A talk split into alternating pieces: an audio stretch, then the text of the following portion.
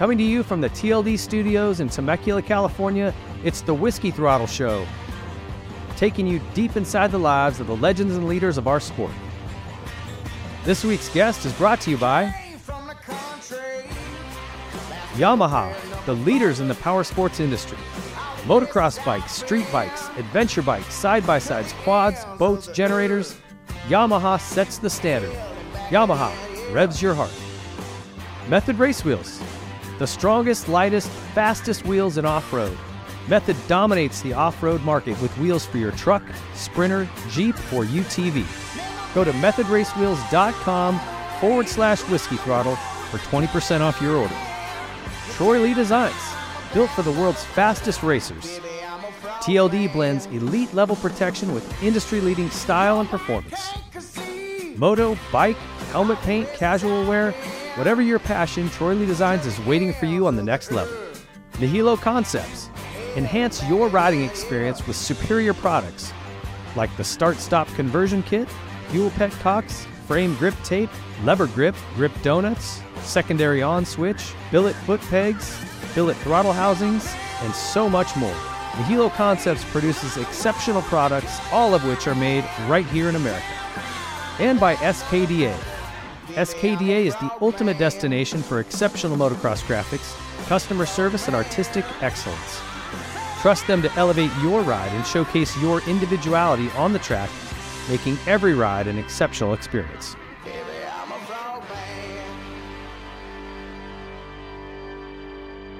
Hey, folks, thank you for joining us here at the Whiskey Throttle Show. I'm your host, David Pingree, and today we've got a great guest, somebody that uh, has been on our list from the very beginning. And if you're a, a fan of moto history, you're going to love this. Mr. Gunnar Lindstrom. Now, is it Gunnar or am I co- okay to say Gunnar? It's Gunnar. Okay, Gunnar. So um, that's how your buddy Mark Blackwell always says it when he. But I'm used to just about it. Well, it's great to have you on. Uh, you have such a rich history in our sport here in America and and over in uh, Sweden, and you're you're tied to the sport here. I don't know how many people know this, but your son Lars is the Honda team manager now. so, right. man, talk about a cool history. You you managed that team for a few years in the late '70s into 1980, and now your son's taken over. That's got to be pretty cool. yeah, that is pretty cool. And luckily, he had a much better start than I did. You know, my start was kind of chaotic. Yeah. You know, at Honda. So uh, yeah, we'll get to that. We'll get to that for sure. Um, I want to start. We start with our Method Race Wheels front end chatter. They bring in you the uh, strongest, lightest, fastest wheels in off road racing. If you guys want a discount on wheels, if you're in that market, 20% off using our code. You just go to methodracewheels.com forward slash whiskey throttle, and they'll send you a 20% off code. It's a pretty good deal. Uh, so I got a couple questions to get started. I just want to ask you. You've been a, you've been around this sport uh, one of very few guys, you know, I would put DeCoster, maybe Mark, and a few of these guys in this category that's seen evolution from the 70s, 80s, 90s, 2000s, now into 2020. You've just seen such a big span of our sport. Um, what are some of the advancements to you that were really, really important, really significant in motorcycles? Well, in looking back at it all, suspension has got to be the big thing. That is the big thing, and and we'll touch on that later and how it developed within Husqvarna and within the industry itself. And we were we were kind of uh, allergic to some of those changes that we needed to make. But we'll come back to the start of the whole thing with the Yamaha and Håkan Andersson and the, Yep. you know the Monoshock and how we actually um, uh, understood what actually happened around that time. And I think you'd agree me with, with me when we get there. There was a lot of confusion as to why the Yamaha was so good. Oh, really? Okay. yeah. And it makes sense when you say that because I've ridden some late 70s, 79 YZ250s and some uh, Maicos. They went fast. Speed, horsepower, and speed have never been a problem, That's right. but getting them stopped and, and getting them to handle, that has been That's it. where the big advancement Getting yeah. through the hoops and, and, Yeah. and getting them to stop. That's right. Same thing. Yep. Um, well, very interesting. We'll, we'll dive more into that stuff because you had a big hand in, in a lot of that. Um, and the other thing I got to ask you, and I feel free to share what you can or, or, or you want to, but with Lars now running factory Honda, week after week, I keep seeing Chase Sexton, and it's become like almost frustrating to me. My heart's breaking for this kid because he's out front, he's doing everything right, and then just out of nowhere he goes down. And I'm, it's happened so many times this season. We've we've guessed maybe it's is it something with the suspension? Is it is there a setting? Is he just trusting his tire too much? Is he in his own head? What do you think's going on? And have you talked to Lars about it? And is he frustrated? I'm just curious to get your your opinion of all this. Well, I'm sure I'm sure he's frustrated. You know, we all are. But I, I, I intentionally don't talk about that kind of shop with Lars. Okay. Because he's got his hands full. He's got people that know and understand the bike better than I do. But if you want me to comment on it, the only thing I would say, you mentioned it, he's leaning on the front tire too much, mm. and the tire gives way. You know, doesn't do what he expects it to do, and I'll leave it at that. Yeah, because a lot of those crashes are sort of front end tuck or front end mm-hmm. push, mm-hmm. but then we've had some where you know the back end comes around and you just go, "What just happened?" I, I can't I can't figure it out. But I I um. But he is the fastest. Oh, and therefore those things happen yeah. to the fastest person. True. You know, if you back off from that, you may be steady through everything, but yeah, you know, the fastest. I gotta believe his time's coming. He, he'll get there. Oh, right? he will. He's yeah. a kid. Yeah, and he will, and he learn. So, how often does does Lars ever call you and, and ask you questions or lean into you for advice or suggestions? No. Nah. Does he know? Does never, he know what a resource we never he has? Shop, you know, oh, really? That's intentional, you know. Okay. Because he's been there, he knows. Yeah. And I'm an old timer, you know, and, and I don't really have anything, you know. If there's anything we've talked about recently, it is how to build a new semi trailer for the for the team. You know, mm. we've had some discussions about that. Okay. Yeah. Layout and things like that. Well, you know, and and you know the electrical system and you right. know all the other things. You know, so mm. those trailers are complicated. We came to, I came to find out. Yeah. yeah. yes, they are. Yeah. All right. Well, good stuff. Hey, uh, quick reminder get over to whiskeythrottlemedia.com if you guys haven't seen all the content we have over there. Uh, new merch. We've got a forum, uh, lots of cool things, and we are building a whole bunch of new merch. Um, also, elevateactionsports.com if you're looking for some coaching, some incredible online coaching there. Ryan Hughes, Jeff Emig, Grant Langston, Johnny Campbell, and myself. Uh, we've got media training classes in there. There's sports psychology classes. Really, anything you need to improve. Uh, highly recommend checking that out. And our guest is brought to you today by Yamaha. If you guys have not gone to a Yamaha dealer and seen all the products they have, whether you're looking for off road, motocross, side by sides, uh, they really set the standard. So we appreciate them being involved here with us. All right, tell me about your uh, your hometown in Sweden. I couldn't pronounce the name. I wrote it down. Well, in translation, it means Oak Lake. Okay. Oak Lake. Okay. And it's a little, real little city. It's 10,000 people. And I don't think it has grown very much. And that is te- intentionally, you know, they've mm. kept it small. It's, um, it's um, a lot of tradition. It's 600 years old.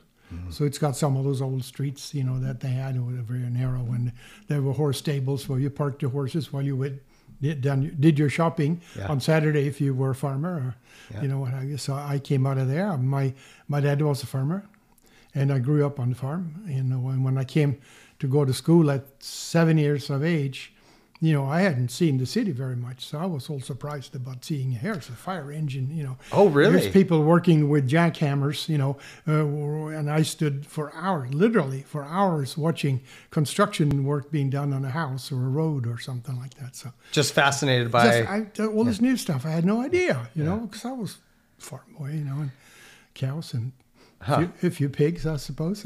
yeah. What a cool childhood, though, right? Yeah, I mean, yeah, uh, yeah.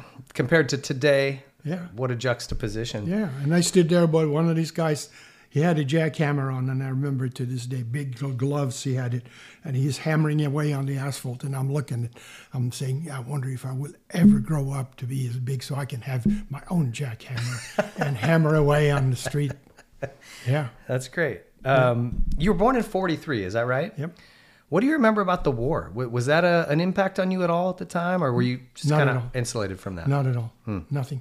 You okay. know, the, there's one thing I remember from that actually when I think about it.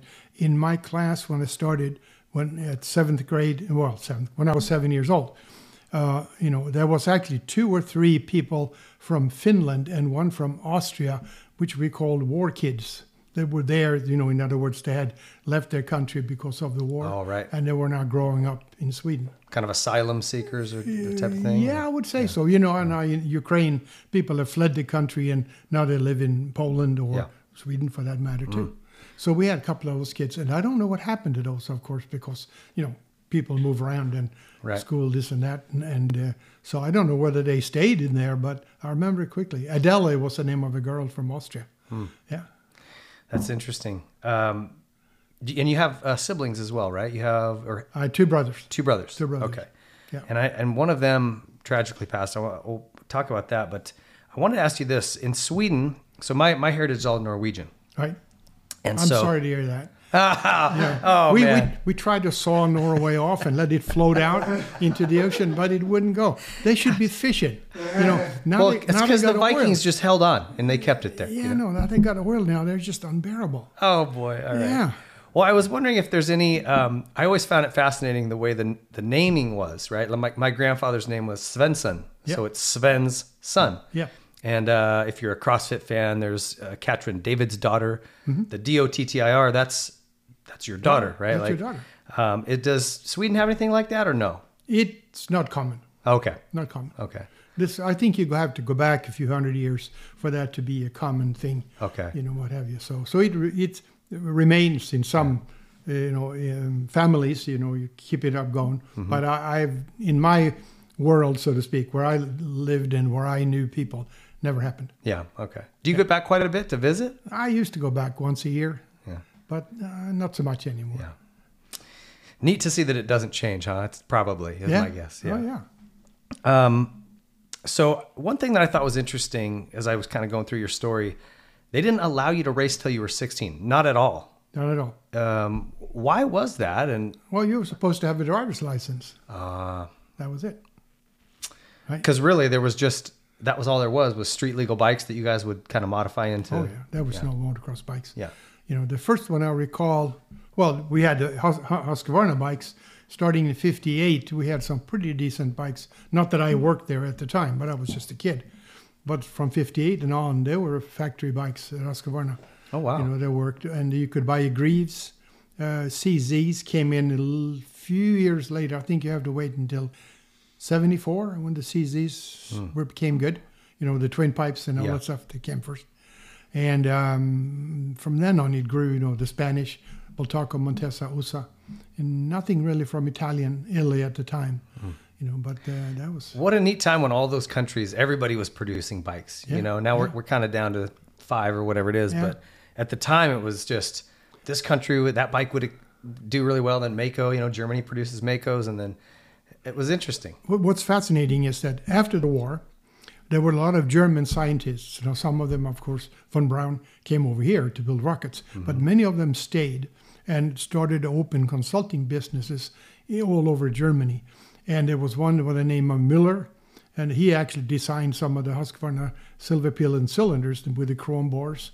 Oh. And you know, and we had actually had a cylinder that was special. We called the Miller cylinder in, in Sweden and and they consulted with Uppsala, you know, in northern Sweden, with a company called Nymans that Torsten Hallman was actually a, you know an apprentice at, you know. So there were a lot of these German consultants. I suppose they were rocket scientists, and I was just reading about the guy that did the two-stroke, you know, Ma, uh, Walter Kaaden, you know, and and he for for the MZ, and he it happened to land in the eastern side of the fence when the the border was secured after the war. But the MZ factories were just fantastic people, and he's the one that's sort of the father of the two-stroke because he invented the what we call the expansion chamber and and how to make two-strokes go. And eventually, he was all sold to Suzuki. Long story, uh, a book written about it called Speed for Sale that you should look up that I'm reading as we speak. I will definitely check that out. That's Yeah. that's fascinating. So these were people during the war who were developing rockets and and military machines, or Yeah, yeah, okay. Wow. And a lot of the two-stroke engines came to develop to be developed as starter engines for aircraft, and you know, small, powerful little units that you could power something with, maybe a generator. So the the war was responsible for the two-stroke engine to be advanced in many stages, not its final stage, because that came later. You know, with Walter Kaaden and uh, his writer Ernst Degner, and both of them eventually moved to Suzuki. You know, I- I'm sure you're aware of all that. yeah, Yeah. that's fast. I didn't know that that uh, history from the war though. It's crazy what comes out of that. You Yeah, know. and MZ was very, very good at in, enduros, six days, you know, that kind of stuff. They had their own team. And eventually, of course, that went into road racing, and that's where Degner was dominant and eventually sold or took all the stuff with him and, and escaped. He, he actually escaped out of the Eastern Zone and, and fled into uh, Germany and eventually ended up at Suzuki in Japan. Wow. Yeah, Fascinating. fascinating stuff. Did you do anything else as a boy uh, in terms of sports before you really got into bikes, or was it just really farming? I mean, Yeah, well, I mean, if you're a kid, PE in school is hockey in the winter and soccer in the summer. Okay. And I don't know if you have much of a choice, but everybody does it. And Those did, were the you know. ones. So I was a decent hockey player, you know, for high school, you know, and I was not much of a soccer player, but but I did play. Yeah. Yeah, we had teams. Those were like, those were the two sports you absolutely did. Pretty much everybody. That's huh? it. Yeah. That's oh, it. that's fascinating. Yeah. Um, your dad, did he ride? No, no. Okay. No, he passed away when I was seven. Yeah. And, uh, and, car uh, accident? Or No, he was uh, actually a horse Oh, rider. of course, that's right. He was a okay. Yeah. Let's talk about your dad for a second, um, because tragic for a kid, and that's a terrible age to lose your dad. But he was an Olympic javelin thrower. Mm-hmm. Uh, held a world record for a couple of years, and then got into equestrian. Yep. Was very good in that, and, and had a bad accident that ended up killing him. Yeah. Fascinating. Do you have a lot of memories of your dad, or I mean, seven, you're pretty young. Very little, you know, because he was, of course, a, he was a consultant to other farms, so he traveled a lot, and and he, you know, came up. Well, he didn't come up with he.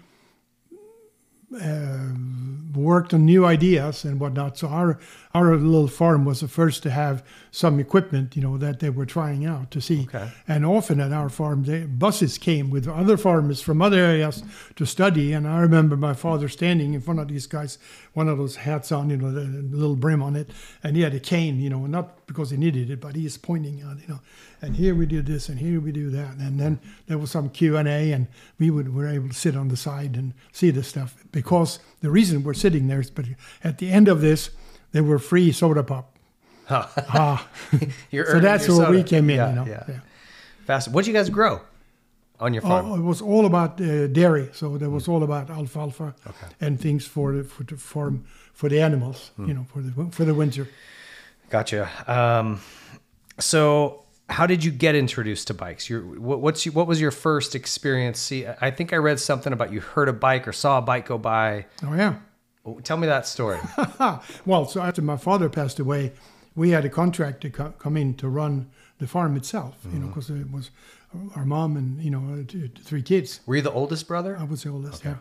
So you're not old enough to take over. And Uh, no, no. even no. back then, Well, seven's a we, little. we'll come to that in a minute. Okay. Yeah, but for, for this, so we had you know a, a contractor come in, and he had a son that was a little bit older than I was, uh, 10, 10 years older, and he bought a bike. He had a Royal Enfield 350 that he bought, and I know at at school you had a bicycle to school, of course, because there was no school buses. So on my way home, we had a big hill at the end, so I'm kind of pushing my bike up this hill. And here comes this guy with a Royal Enfield 350. First time I see it. And he, obviously, when he sees me, he's going to show off. So he guns that thing and goes up the hill. And I was looking at this bike going by, and I was just completely blown away. And at, from the tire, there was actually a little bit of roost coming out. And he's throwing some little stones out from the back. And I'm going, wow, you know, that's something I want to do. Yeah. You know, so that was my first impression, my first image of anything that was different And it really stuck with you. It sounds stuck like. with me. Still Yeah, remember it. that's crazy. And I can go to this place today within six feet and tell you exactly where it was. How cool is He'll that? Probably unchanged out there. Unchanged. Yeah. Completely. Um, what what kind of racing or motorcycle competition was it? Just trials and scrambles at the time, or what? What even was there? Well, everything is done through clubs in, in, in Europe at the time. So the clubs have members, you know, you've got to join and be a member, and then you can join their races and their events. And you actually, actually, of course, be a worker, you know, on Saturday to prepare the track. So there were some trials, there were some enduros, and there were motocross, which is Mo- there actually- was motocross around there. Okay. there was, yeah. And that's what I wanted to to uh, go- to go to. But in order to go to says there were not that, many races, and you had to enter by mail before you go to a race and get a letter back saying, "Ah, you have been accepted to this event in the junior class, and your number will be 22." So you had to put pay it changed every week too. So that's why you see all these number plates from those days hand painted, you know, Yeah. because you, you, you, you're given a number for each event. Huh. You know, so that's how it works. So yeah, that's what I did. Um, and then I, I thought this, I find this fascinating, and um, I think it's there's there's good to it. But you guys had a mandatory military time. Mm-hmm. How old is post high school? So you're 18. Yep, yep. That's when it starts. And if you were in if you were in in uh, in college, you can get it deferred a few years, Okay. but you never really escape from it. You really you always have to do it. Okay, well, I guess then that comes a little later. So before that, tell me about your first race. Uh, you turned 16, and I'm sure a you're, license I'm sure you're chomping at the, The same day, all right? Yeah, yeah. Yeah. No, yeah. The first race that happened to come up was a trials race. Okay. You know, but I didn't care. I So you're just looking any kind of motorcycle race, anything I can do with my bike. You know, so I which went- was what, by the way? It's Silverpilen. Okay. Yeah, yeah. That's how all of the Swedes started. Well, not exactly true because Monarch, which was our arch competitor Hmm. at the time, they had another another bike, you know, that sort of faded away eventually. And the reason for that was that they didn't have their own engine. They had to buy an engine out of Germany. Hmm. There were a lot of engine makers in Germany after the war. Now we're back, right? Yep. You know, Sachs and RD and, and DKW and and I, probably five or six or seven of them, ILO, you know, that made engines because that's their expertise Yeah. com- coming out of the war. You know, so that's what they did. And the Monarch engine was called RD, and it was a good little engine, but it needed development, and they had no control over it. You know, so my one of my sayings that I have carried with me through the years: you cannot be a successful motorcycle manufacturer unless you control your own engine. Hmm. Look at Greeves. You know, it was a great guy, great people. Yeah, but they had- you're at a they huge disadvantage if They were you. stuck with the engine. You know, Yeah. they could. They should have done their own engine, which of course is not easy. Yeah. So how was this Silverpilen? was the we'll come to that eventually but the the strength of it was that it was light hmm. it was built to a formula that described lightweight motorcycles in sweden if it was only 75 kilo which i think is like 168 pounds you were lightweight and you could ride it when you were 16 hmm. if it was higher heavier than that you had to be 18 to ride it and have a, another license Okay. you know, license and license. You had Gotcha. to, yeah. So that's government for you, but that, that's what they did, you know. So, but we'll come back to that later. That particular fact that the bike was built to a to a standard of 75 kilo turned out to be an advantage to us all the way up through the years, starting ending in 71, and we'll come to that. Why 71 going into 72 Okay. is important. Okay. We'll get there. Okay. So um, you do this trials race. Mm-hmm. I mean, that wasn't your kind of what you really wanted to do, but did you still just love it, or what, what do you Oh, remember yeah. I mean, it? anything, riding your bike, you know, Yeah. that was what you wanted to do. And competition and painting your number on the side of the bike, you know, Yeah. was actually what you wanted to do. You know, and now you're a big dude, you think, you know, Yeah. even though you're Telling all your friends you're a, you're a motorcycle racer, all that. That's right. Yeah. Yeah. Um, so what do you remember a lot from that event? You remember everything about it? I remember where it was. I remember some of the sections we rode on the bike, but I can't recall how I finished. Yeah, okay. You know, how many points I had or, or didn't have and that kind of stuff. A couple dabs along the way, I'm sure. Oh, I'm sure there were. So what came, you know, then did you you finally get into some motocross and That's right. scrambles and Exactly. And as soon as I finished high school, uh, you know, I wanted to work with bikes to learn how to do it. And there was one shop in town that had you know, they worked on motorcycles. It's a small town, right? So this one shop. And I befriended the guy that actually owned it, and he became my mentor. And I eventually worked there. You know, he taught me. I, he was my mentor in that taught me how to use tools and how uh-huh. to weld and you know how to keep yourself organized. Great guy, you know, he's Bengt Kling okay. and Bengt Kling was my men, my first mentor, you know, and, and he taught me uh, Engine building too and things like that, or mm, to some extent. We worked mainly on chainsaws. As far as mm-hmm. numbers of units we worked on, chainsaws was the number one item. Husqvarna, of course, of course. of course, because that's all there was at the time. Yeah. And and uh, but eventually, you know, a lot of motorcycle stuff. We had some old four strokes, some BSA's, Gold Stars, that kind of stuff. But Okay. I never really took to that much because I it was to me already old, and I was into new two strokes and lightweights and kind of kind of stuff. Yeah, Yeah, it's interesting that four strokes back then were like, ah, that's old technology. This two yeah, strokes is I the new was cool stuff. Just at the verge of you know when you know from the AJS and the Litos and you know and Yeah. the Husqvarna four strokes were given away to the two strokes, and I never got into that. I never com- competed on the four stroke at that time. A little sidebar here. I'm jumping way out of chronological order, but do you find it interesting that we're now back to four strokes? Because the two stroke, when you when you break it down, it's like it's lighter. You can get more horsepower out of half the CCs. Like it, it just seems like such a simpler and better design. But because of environmental or whatever the reasons, we're back to four strokes again. Good and bad. I don't know. What, what's your take on it? It's just so so interesting to me how we've gone back and forth. And will we go back again? Maybe one day. I'm really divided, you know, because what you stated is true. You know, lightweight and, and uh, easy to maintain and cheaper to buy and all. I suppose the four stroke could run a little bit longer if it needs. But then again, you know, re- doing an overhaul on the four stroke is nothing you do yourself in the basement. you know, expensive. and expensive. So the, it's a real dilemma. I, I, I'm, I understand both sides. I really haven't taken a No position, stance. no Yeah. stand on. You know, we ought to go this way. We ought to, maybe what we could do is to keep the 125s, two strokes. You know, as a beginner class, and Man after my own heart. Moved up. That's exactly what I think. I think that's such a great bike to learn. Right. Uh, and I tell this story all the time. My cousin wanted to get into riding. Right. He was going to buy a 250F used, and I said, Yeah. "Man, you, you screw something up and blow that up, you're, you're done. You, you might as well just give the bike away." Yeah. I said, "Buy a Yamaha 125. There is a million parts for them everywhere. They're very simple." Yeah. Well, he screwed up the filter putting it on. Right. Like after having it a month, maybe he did. There's something was off, and it sucked a bunch of dirt and blew up. And if I'm like, if this was a 250F, you'd be out.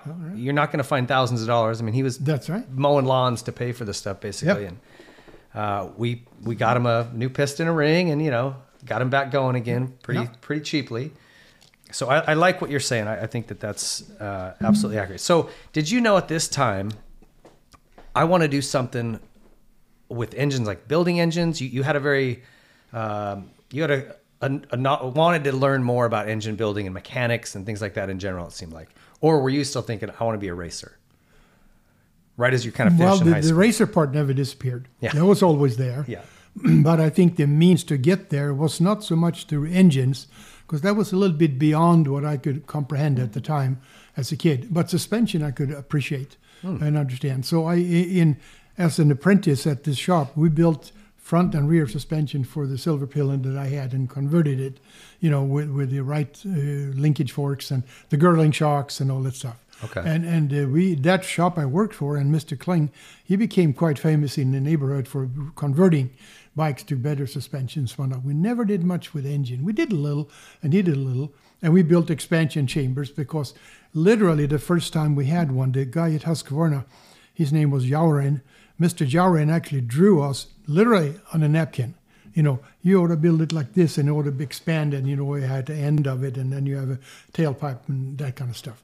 So that's the first thing we had. And that information came right out of East Germany and, you know, Walter Kaaden, who was the MZ guy and whatnot. So, so at and that's time- a building an expansion chamber. There's a science to that. Oh, yeah. Uh, I've watched Mitch at Pro Circuit back in the early '90s Mm-hmm. building cone pipes, and I'm just like, yeah. Wow, how Yeah. do you know? How do you, you know? And he, Well, you don't. he'd try explain it to me, and I'm like, it's way I suppose there could be mathematical formulas, but when it comes down to the end of it, it's all about whatever you do as far as building and trying. You know, I mean, if you went to a lab that did two strokes, you'll see exhaust pipes hanging. I'm sure Mitch had the same thing. Oh right? yeah. Right? Yeah. So- Yeah, a lot of it was just trial and error. Yeah, they'd that's what it spend all day. Uh, it was a gentleman. Do you remember Mike Hooker? I remember know the name, but no the person. He's building all of Toyota's uh, engines for NASCAR now. I mean, that's okay. how far he went. But he was Mitch's main guy, right. and he would spend all day building a cone pipe. He'd Yeah. be so excited. He'd come running up with it. You, oh, I can't wait to try this. Is he? And it would be terrible. And I'm like, Hook, it's not good. He's Yeah. like, oh, Yeah. you know. And you know, bottom end torque versus top end. You know, and Yeah. mid mid complicated. Yeah, very. Yeah. So, uh, how how long after you graduated high school uh, did you have to go into your military time? And pretty much right away. No, I had actually uh, a wait of two years. Oh, Right. So I went in there. Okay. But I did, uh, and here's another good story because in my little city there was actually a, a regiment. You call it that? You know, a army fort. Yep, You yep. know, and now of course I knew most of the people there, the officers and whatnot, because as I grew up, the officers' kids went to the same school I did. Right. So we were often at other people's homes, you know, and, and what have you, had the Saturday night parties and that kind of stuff at their houses. So I got to know most of the officers, Okay. uh, the higher ranked people too. Okay. So when I came, you know, so when I came to uh, registering, you know, for being drafted, I requested to be at that place, you know, at home, and I could almost see my home from the where I was, you know, in, in on the on the regiment there. That, that's So- best case scenario. Best case scenario. So if food wasn't any good, I would actually go home, have lunch at home. oh, really? Yeah, that happened a few times, not many, but I could do that. So, you know, but and also I applied to be a motorcycle uh, rider. You know, within within there, they had we had motorbikes. Uh, Swedish Army did, and did it here too in America, but it's kind of faded away too too dangerous, I guess, and and whatnot. But I actually rode a Jawa 250 for the entire 10 months there. You know, and and had a good time. That's great. So the two years you waited to get enlisted, then you were just working with Bengt and working at his shop Racing and Yeah. racing. Yeah. Yeah. Okay. And were you, how were you doing locally racing? Uh, had you gone like to the expert class or where did you get to? we had to same as I suppose most every we had to graduate through, Yeah. gather some you know enough points, and and I can't recall exactly when time was it was, but I had enough points and I moved up, and I remember thinking, well, you know, when I was in junior class and you look at the list of people that are lining up, I can beat that guy, I can beat that guy, I can beat that guy. Hmm. You can beat everybody, right? But then you look at the starting list of the expert class, it was called at the time. I said, I can't beat him. I can't beat anyone of these guys, you know. Yeah, yeah. So you kind of have a reset in your mind, and you figure, you know, I, I'll I'll start from the back and try to pass a few people, Yeah. you know. So it, it took a little while, but I eventually won a race or two. Yeah. yeah, And that's a fun. I mean, everyone can relate to that, right? I mean, Yeah. that's Yeah. we've all gone through that, Yeah. starting at the bottom and, and kind of inching your way towards the front, and then, okay, now I'm the best here, or I'm one of them, and then you step up and you go, oh, yeah, here we are again. yeah. Um, But what happened here? Now we, I'll, I'll lead a little bit here, but Okay. because the the the farm was of course run by the the contractor, and eventually it since I So was still go- owned by your mother, my mother, yeah, and the family. but the government would come in. Was it a government entity? Ah, or? no, it's just Oh, a, a- okay. a, reg- a regular contracted guy that came Okay, in to be, uh, you know, run the farm and had his own machinery and had his own animals and whatnot. And it was a family, you know, and uh, and um, that was expected that I would eventually be f- running the farm, I suppose. Yeah, I would assume that's kind of just you just go into your your father's And the same thing with the, with a friend I had next door in the farm next door, and uh, you know, so he was going to go through farm school, and he said, you know, you really ought to give that some thought. And my mother encouraged it also, Mm-hmm. so they encouraged me to go to farm school. So I did, and it happened to be not far from Husqvarna itself. You know, I, my my farm wasn't that far from Husqvarna either, but this was even closer, right? Okay. So uh, one day, I, and I'm riding my bike, you know, and, and have trying to be good, going to farm school. So I figured, you know, I'm going to go to Husqvarna and see if I can get a job. So I go there and I bang on the door, and I knew a couple of people there from meeting him at the races. So I met this one guy, Mr. Hellman, chief engineer. I said, you know what, I really like to.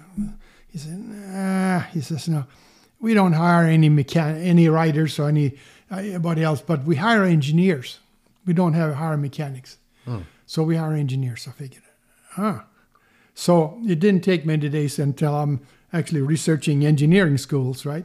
And this is in the summer of 62, something like that. Okay. You know, so I I f- got in as the last place on, on an engineering school that fall, Okay. you know, and because they had a cancellation.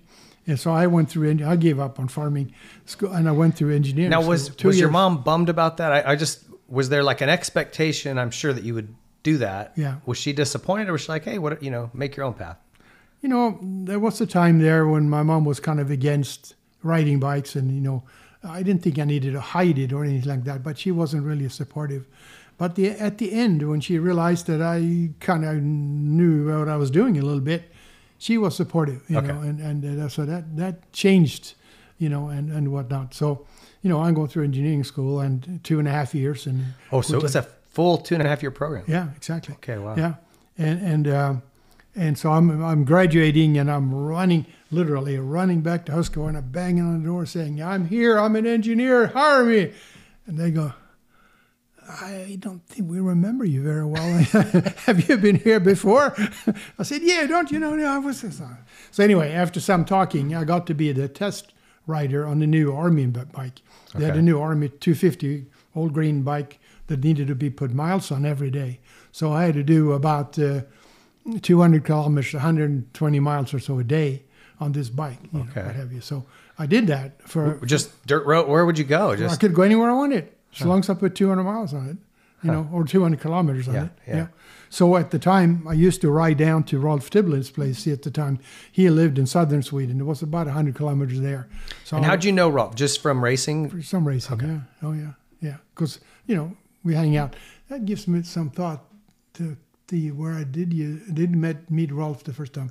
Nevertheless, he is down there. He had his career is finished. He's thinking about starting a, a restaurant and a hotel business in southern Sweden. Okay. So I went down there, you know, and we have lunch and occasionally say, "Hey, we're gonna go stretching or working out." So come on here, you know. So uh, you know, I reluctantly would join him, you know, in some workout there, but put all my stuff back on, get on my bike, and, and drive back home. Yeah. Skis on in the winter, and the whole thing. Yeah, Fun job. fun I mean, job. And Rolf said, you know, I remember you telling me this. Says you don't think this really helps you as far as your racing goes. Says anything you do on two wheels will help you, And even if it's just street riding. You know, you get the balance and Yeah. you get you know the reflection of be reflective of this and that. So Yeah. I took his word for it, and I rode that bike every day. rode everywhere. yeah. Um, so then, this so you, so you obviously delayed your military time quite a bit, or was this after military? That was after military. Oh, after military. Okay, okay, gotcha. Yep. Um, so, was there anything you took away from that military time that you think helped you down the road? I, I find it's you know to me we don't we obviously don't do that here, but I know like David Vuillemin, he had to go into the French military Right. for a year, and um, it was a little bit different as a high level athlete. He he was given some benefits that maybe others weren't, but I think it gives you a a a good foundation of structure and discipline that maybe as young kids, you know, none of us are really, very few of us are born with that, right? That has to be something that's developed. Anything like that come out of that for you? Oh, absolutely. Yeah. Oh, yeah. To be organized and to be on time, and to to understand the uh, the repercussions if you weren't. you know. Hmm. yeah. What have you? So I, I learned quite a bit on that, and also you learn other kids. You know how they come and the approach they have and, and the background they have, Hmm. and you're thinking, you know, how can this guy even survive? You know, because he has no understanding what's going on. Hmm. He doesn't do this, and then again, there's other people that are very organized, and you're saying, well, I want to be like that Yeah. guy, right? Yeah. So you have certain, you know. So at what point um, you lost your mom and your brother in a car accident? Mm-hmm. Uh, how old were you? Is this post post college? Yes, post college. I mean, this is a lot of tragedy, man, nothing, for a, a, a a seven year old and then now early twenties. Yeah. Um, that have affect you or what? Jeez. At the time, it was very confusing, you know, because I had lost any guidance, and in particular, I don't want to say my mom was just a mom. She, mom my mom was good, and but she was leading the the the, uh, the house, so to speak, whatever. Yeah. But my dad, whom I'd lost a lot earlier, it turns out later he was really an organizer. You know, he was a guy that would lead. He would have been part of maybe mm, city, you know, um, management, that kind of Yep. stuff. He had all kinds of credentials he had done, and and uh, uh, and uh, I would have learned a lot from him. Yeah. At the same time, if that he had stayed alive, I wouldn't be in motorbikes.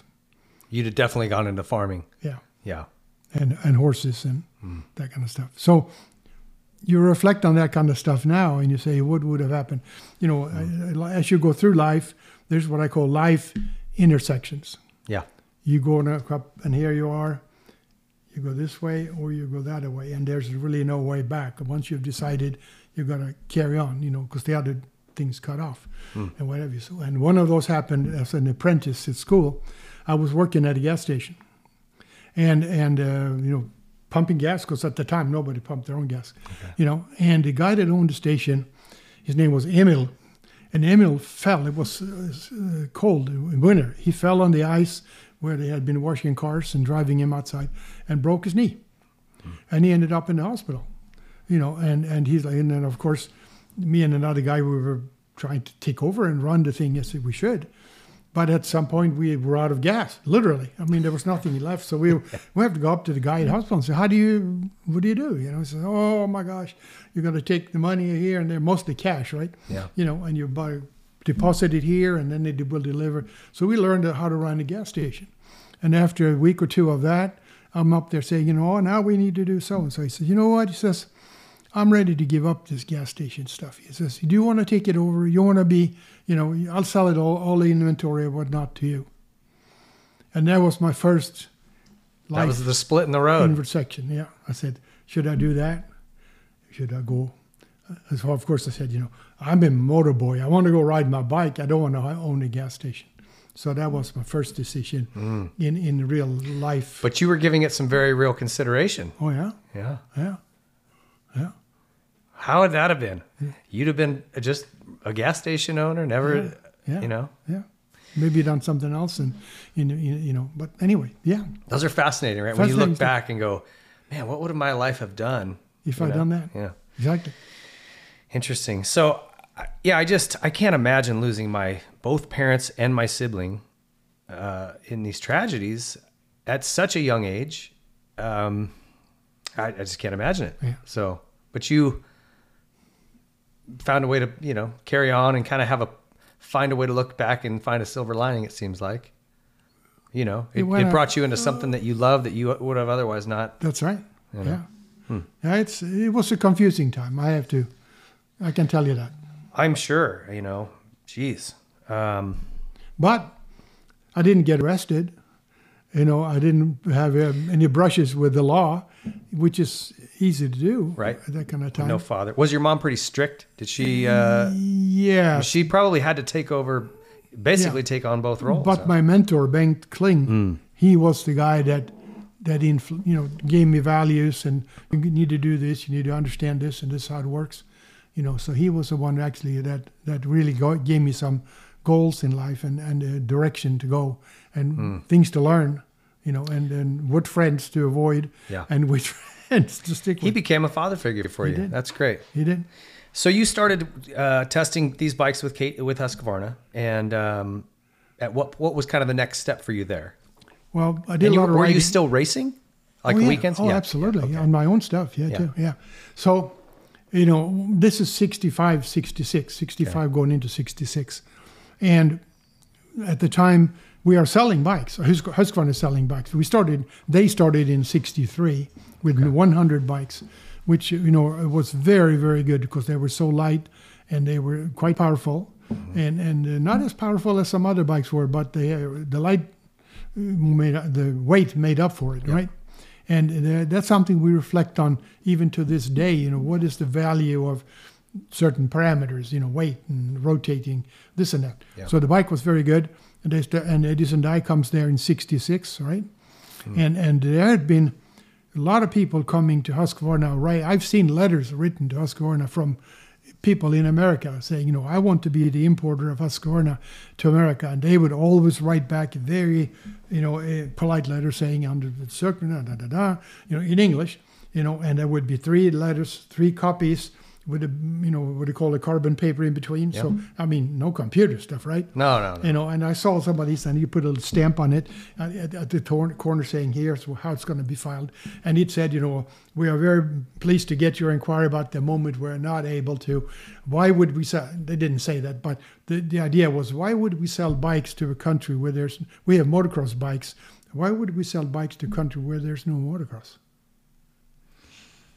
Hmm. So they said, you know, this is silly, you know. Hmm. You know, so Edison and I had a different idea, and all these other people that had written before and got it in negative, Edison and I got, I'm sure he got a letter too, but he took the bull by the horn. He traveled there. He went hmm. there. He says, you know, I want to talk, and he said, you know, finally he convinced two of the exp- export people, saying, if I send you money for two bikes, will you sell them to me? And there they are saying, yeah, I guess, you know, what the hell are we going to do? And that broke the ice because so he sent money for two bikes.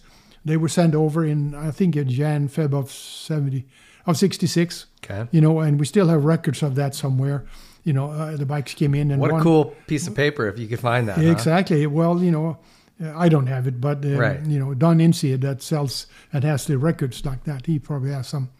And you know, one bike went to Malcolm Smith, and the other bike was kept as a shop bike, and they used it to loan it loan it out to various people in San Diego. Billy Silverthorne was one of the early ones that got to ride it. Okay. Malcolm had his own bike, and of course, his story about how he got on the bike is actually current today because the AMA magazine, their stories in there, you know, that are actually written from his book, and his book, Malcolm's book, is fascinating. Mm, I'll have to look at it. fascinating. Wow. So is that the that's not the bike he was famous for riding in Baja?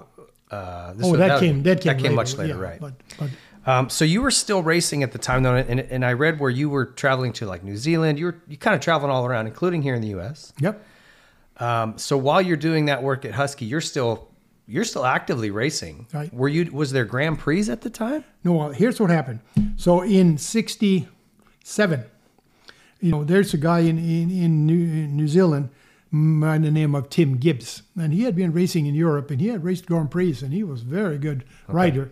Now he retired, moved back to New Zealand, but he wanted to see, you know, some of the Euro people coming. So every year he invited two or three Euros to come there and ride, and it would be part of the they call it Rothman's International Circus or something like that. Okay. You know, so uh, long story short, uh, I was invited, and and uh, and uh, two Americans were invited.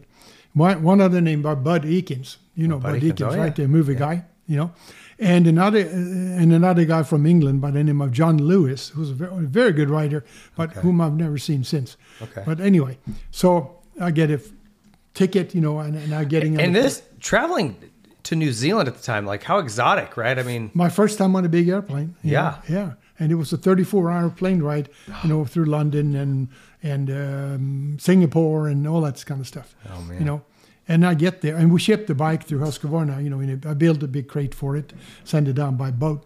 months and months ahead of time. Oh probably. yeah, months ahead of it. And and um, do you have time for this whole story? Yeah, no, I love New it. Zealand is, is interesting because When I, I went and did a race in Yeah. uh, Taupo, Yeah. where Ben Townley is from.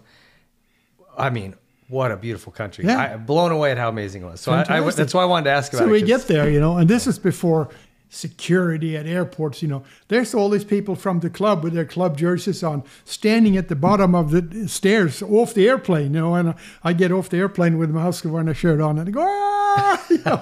so the first thing they do, they take you to the local pub to Yeah. drink beer, right? Yeah. Yeah. So we did, and they're trying to tell me, you know, well, tomorrow we're going to meet here again because there's going to be a guy from from America coming. I said, who's that? Well, they said we had in, we had initially invited Bud Ekins, but he, of course, something happened. He's got to do some movie, something. So Bud had actually, which I learned later, asked around, saying, who is the best writer in around here these days? And people saying, J.N. Roberts. So he said, oh, call him up, say, Jan, you want to go to? Yeah.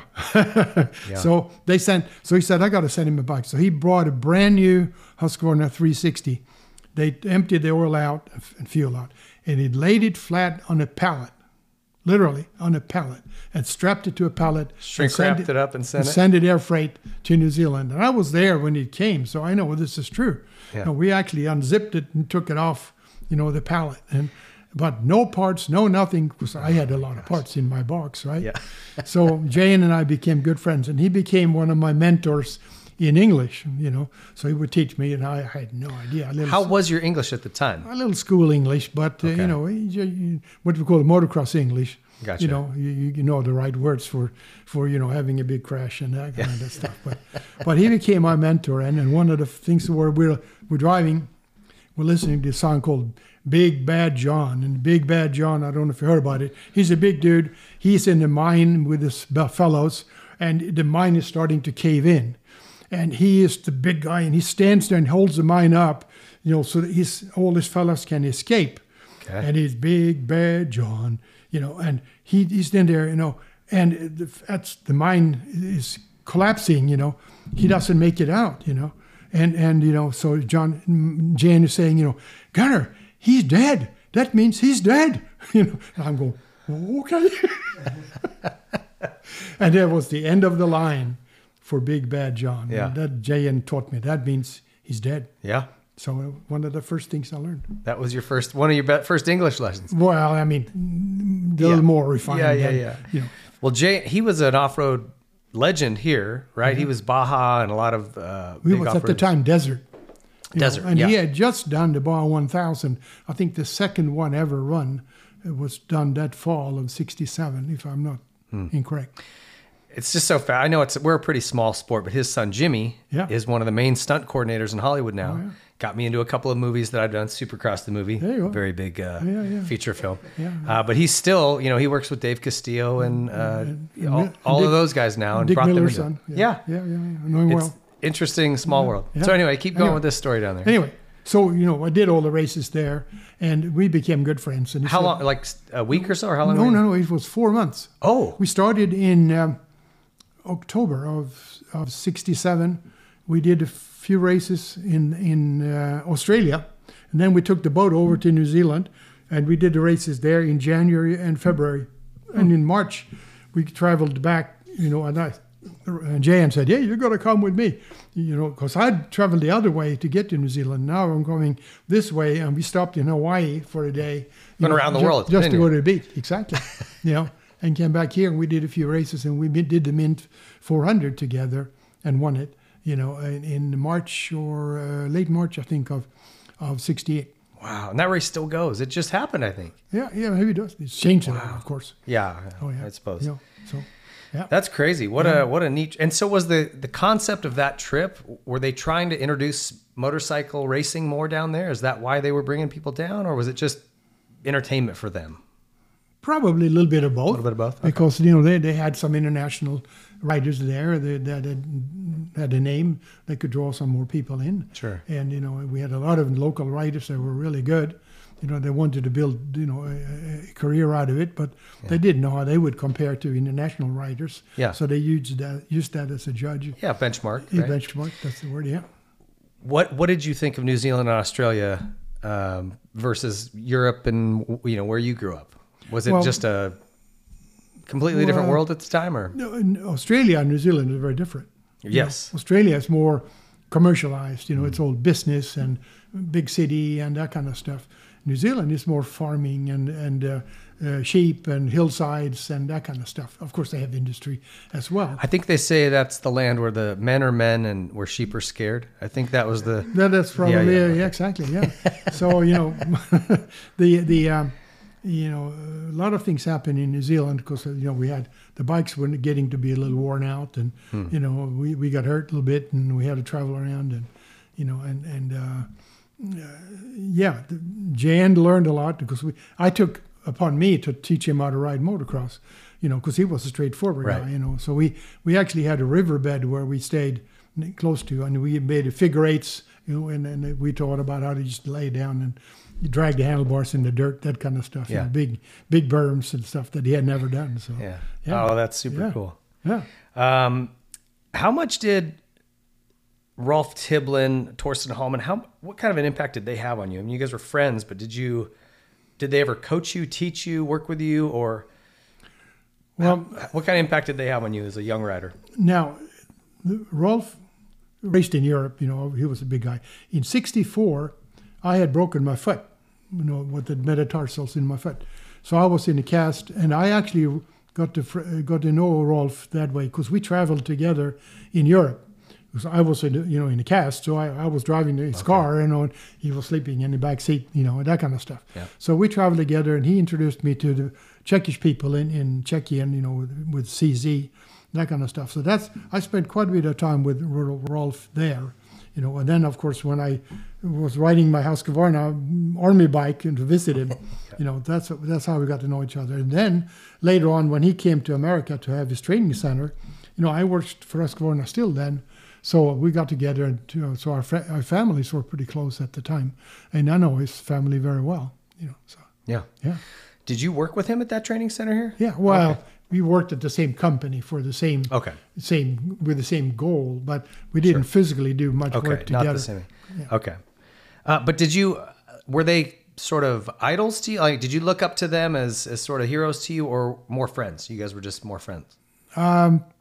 Probably a little bit of both. Yeah. You know, because he, of course, was a world champion and I was never close to that. Right, You right. know, I was a more of an engineer type guy that worked on technical stuff and then wrote it myself to validate whether it worked or not. Hmm. But but Rolf, uh, you know, he was a champion and he had, you know, a lot of experience in physical. He was probably the first guy that fi- where physical training, strength, you know, and and uh, endurance were important to him. You know, everybody else we skied a little bit and we did, you know, running in, in the snow or whatnot.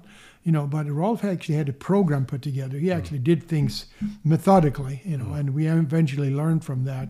And and that's look at what that's gotten us to now. Sure. Yeah, absolutely. Yeah. Um, you also had a relationship with Heikki Mikkola. Yeah? Yeah. Yeah. I don't know. I've never met him, uh, but he terrifies me. Just looking at photos of this guy, I don't. know. He just looks mean. Was he? I mean, what? how would you describe him? What do you? What can you tell me about him? Oh, he was a friendly guy. Really? Yeah.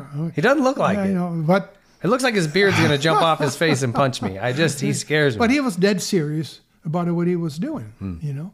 And and the first time I saw him was him and uh, and uh, Kalevi Vehkonen came to Husqvarna in the spring of '66, maybe. Okay. Must have been to pick up their bikes because they were on their way from Finland through Sweden down to Europe to start, you know, because it was still winter Yeah. up there, and then down in southern Belgium, Holland, even in France, they were much warmer. Sure, right, and yeah. certainly not summer yet. But yeah, not not uh, Southern California warm, but but at the time he came there, he spoke virtually no English, no Swedish for that matter, but he spoke Finnish. okay. You know, which is a very different language. Okay, I was gonna ask. So there, It's you a- know, it's, it's like s- Portuguese and Spanish, almost just very No, different. It's a Slavic language. It's more like Hungarian apparently, Hmm. and and uh, Bulgaria. I don't know about Hungarian. So a lot of Finns feel.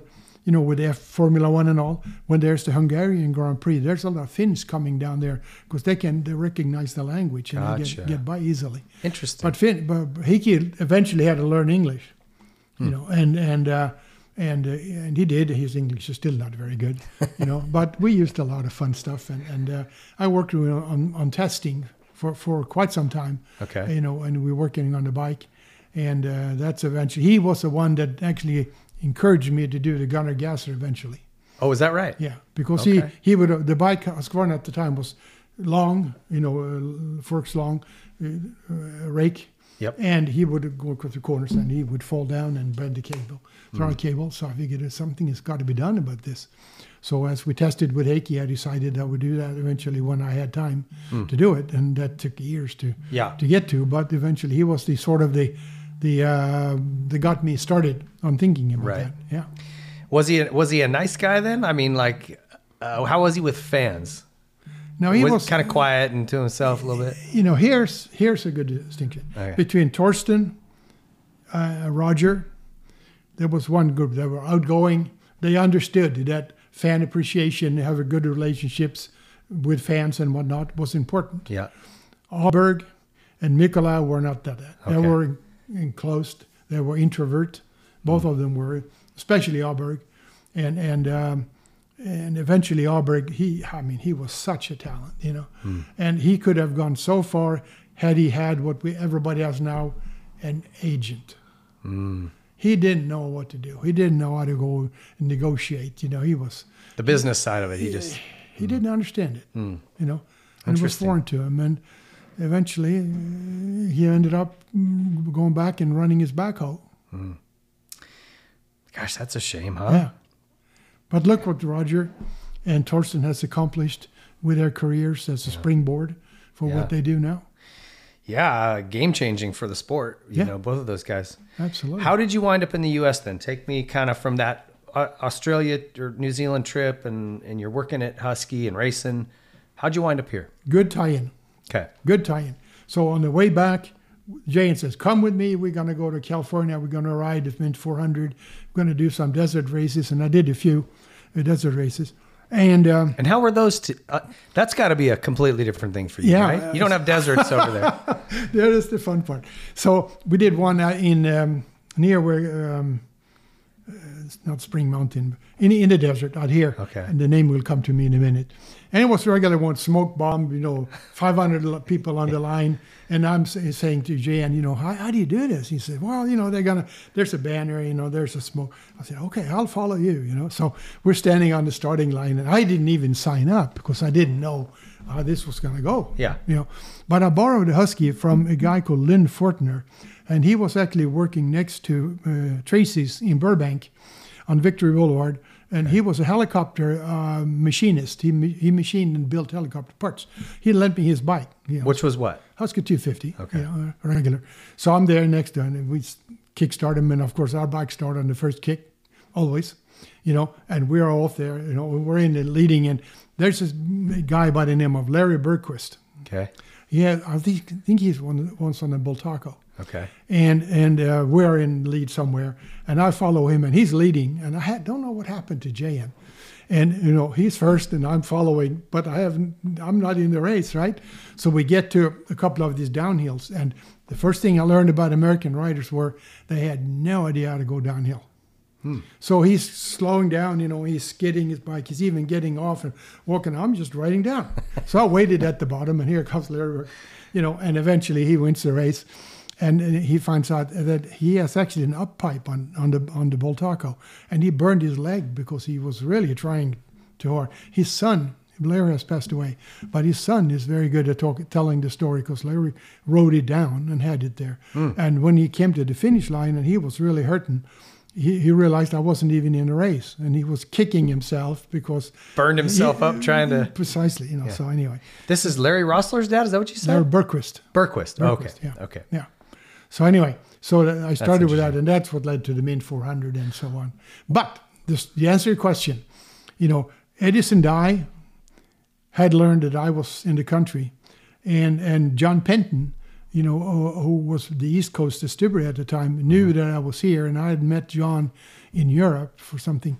So uh, after I had left and gone back to Sweden, apparently they wrote letters to Husqvarna in Sweden saying, you know, this Swedish guy, Gunnar Lindström, you know, came here to ride. You know, he could be really useful to us here because his language skills are reasonable, and he knows the bike, and he's a decent rider. So can you send him back? So that's how it started. So I got back home in '68, and you know, in in the summer, and I worked at the factory then with a bunch of other stuff. And then they said, you know, we we should think you should go in '68 for the for the Trans Am or whatever we call it at the time. Yep. You know, we're sending Torsten over, Hallman over, and a few other guys. You can help them. You know, being you know the go go between guy. Okay. So and and you can ride, which was important to me. Yeah. But not to them. Yeah. You know, so we did that. So '68 uh, rode with the Trans Am. You know, Joel and Roger and Bickers were there. You know, and and uh, we traveled in vans. You know, I was none of this flying in and out and that kind Right, of stuff. You know, and we had a great time. You know, Yeah, well, tell me about those experiences. I mean, uh, talk about if you're a motocross fan, especially that era, you're traveling around with with those guys yeah. racing in America. I mean, wow, what a cool thing! What a cool thing, yeah. Yeah. And a little bit of a, of a war broke out between Bickers and Joel Robert, you know, because Bickers, you know, he, he rode CZ and, and um, Joel did too. But he would have a marker pen, you know, and he would go and write a little CZ on your bike somewhere, you know, un, in, underneath the fenders. And, Right. and we, we would come out and Bickers would say, God damn it, you know, he's getting under. So they had this little war going on, you know. And Yeah. eventually somebody spray painted CZ on one of the vans, and that was the end of it. Oh, boy. That was the end Yeah, of it. that's a little too far. but that kind of stuff went on. And, you know, the brand loyalty of the time, well, internally it was good, but we had a lot of fun with, with our competitors. And we never really changed ideas about bikes, but of course everybody could see what you did. Sure. You know, so, so uh, yeah, great time. Roger told us when he was on the show um, some stories about uh, Robert, and he just said that guy was so such a, a character. He would constantly pranking people, and uh, he was telling us about this race in South Africa where he emptied a bottle of Jack Daniels or some whiskey. I, I can't remember what the brand was, and filled it up with iced tea. Yeah. And he's just walking around the pits chugging this thing, and everyone's freaking out. And he goes up to the start line for the moto, and he goes to kick his bike, and he misses the Kickstarter, and he's stumbling, and the He's got his helmet on. yeah, the helmet back- on backwards. Have you heard that story? So, I mean, it- was he pulling that kind of stuff? Typical him. He Yeah. would do- yeah, yeah, Ah, That's funny. Gosh. yeah, Yeah, he seemed like a character. yeah. I got to know him quite well when he was here. Yeah. So I don't want to say we're friends, but we were acquaintances and we traveled together a few times, you know, and and uh, we knew each other well. Yeah. Yeah. Ah, interesting. Okay, so uh, how did the racing go here for you in those first couple of ventures when you were coming over for the Well, Trans Ams? occasionally I would beat you know, one of the Husqvarna or CZ or other guys, but not on a regular basis. I was a good fill-in guy in between, you know, the, the top dogs, you know, the Grand Prix guys and and the local talent from here that was growing rapidly. I mean, we had Higgins and Weinert and and uh, Okay. Gary Bailey and other things, people like that. That So you really were you were probably better than the American guys, but just finishing behind. Yeah. Yeah, those guys. Okay. Interesting. yeah. Um, so tell me about that transition then. So how many years did you do that where you were just coming over for events? Well, then, then in '69, I stayed here most of the year uh, as a tourist. I didn't have a visa, so I was a three months at a time kind of guy. Oh, You know, so I was here, and I, I worked with the dealers. I, you know, we had service schools for how to repair the bike, and I was a communicator back to Sweden, saying we really are hurting. You know, we need this kind of part is going at a rate which is higher than we thought, so we need to make more parts. And of course, uh, gears for transmissions were are key part because they were high, high wear if you didn't know what you were doing. Hmm. Of course, people starting out in Husqvarna didn't know what they were doing. Yeah. Um, makes sense, right? Yeah. So before you learn that, so we had, a, and we actually had as a policy at Husqvarna to make our own gears. They were made in house, you know, and and they were very um, sophisticated. The design was not sophisticated. The design was terrible, but the materials, the hard treatment, heat treatment, and, and, and how they went together was very critical because the transmission was under such a heavy load. It was early a transmission from Silverpilen, right? Same, yeah. Same, same, Same- engine. same one. Yeah. We managed to, Mr. Hellman managed to put a fourth gear in it in 63, you know, 62. But, but mm, that was a touch and go. So we needed more of that. So I would communicate that kind of information back to, to the factory. Okay. So there, so your role with them, they were kind of saying, "Hey, why don't you stay over there and help us develop our dealer network?" That was part of the Yeah. assignment they were kind Yeah, of giving you. and rider schools, because we always had as an ambition to have an American world champion on Husqvarna. That was a stated a goal stated early on in our development. You know when uh, you know when Edison Dye and John Penton and eventually Mr. Farnstrom that became eventually the chief of Husqvarna from a business side here in America. You know Yeah. he had an office in New York, and he was selling selling. He was the importing shotguns and sewing machines under the name Viking Okay. which was Husqvarna. Yeah. Huh. And eventually, you know, Edison Dye had sold some of these bikes. So he sold two bikes, right? Everybody said, so he said, ah, here's, I'll send money for five more. And now the factory saying, well, here's five, money for five more. What are we going to do? You know, well, you know, we got to better send the bikes because now he's already paid, right? So he got in behind, you know. Why were they so reluctant though? If somebody's willing to pay, why wouldn't Because they there be was, like? there was no motocross in America. We had a motocross bike. The management was not. And they just didn't think people would recreationally ride them. I That mean, was unheard of. Was. Anybody buying a bike and not racing at a pro level absurd. was unheard of, hmm. because the money, you know. Yeah. was- Which what were they going? What would they have sold for back then? well, the first bikes were sold for four thousand three hundred Swedish crowns, Okay. which is about at the time six seven hundred bucks. I can't remember the exchange rate Hmm. Yeah, at the time, yeah. but but Interesting. But you know, and, and I wrote about that adventure, saying the idea of somebody here buying a bike for recreational use was unheard of in America. So the, the the planning and how many can we sell, that kind of stuff was always off because people bought these bikes and eventually come.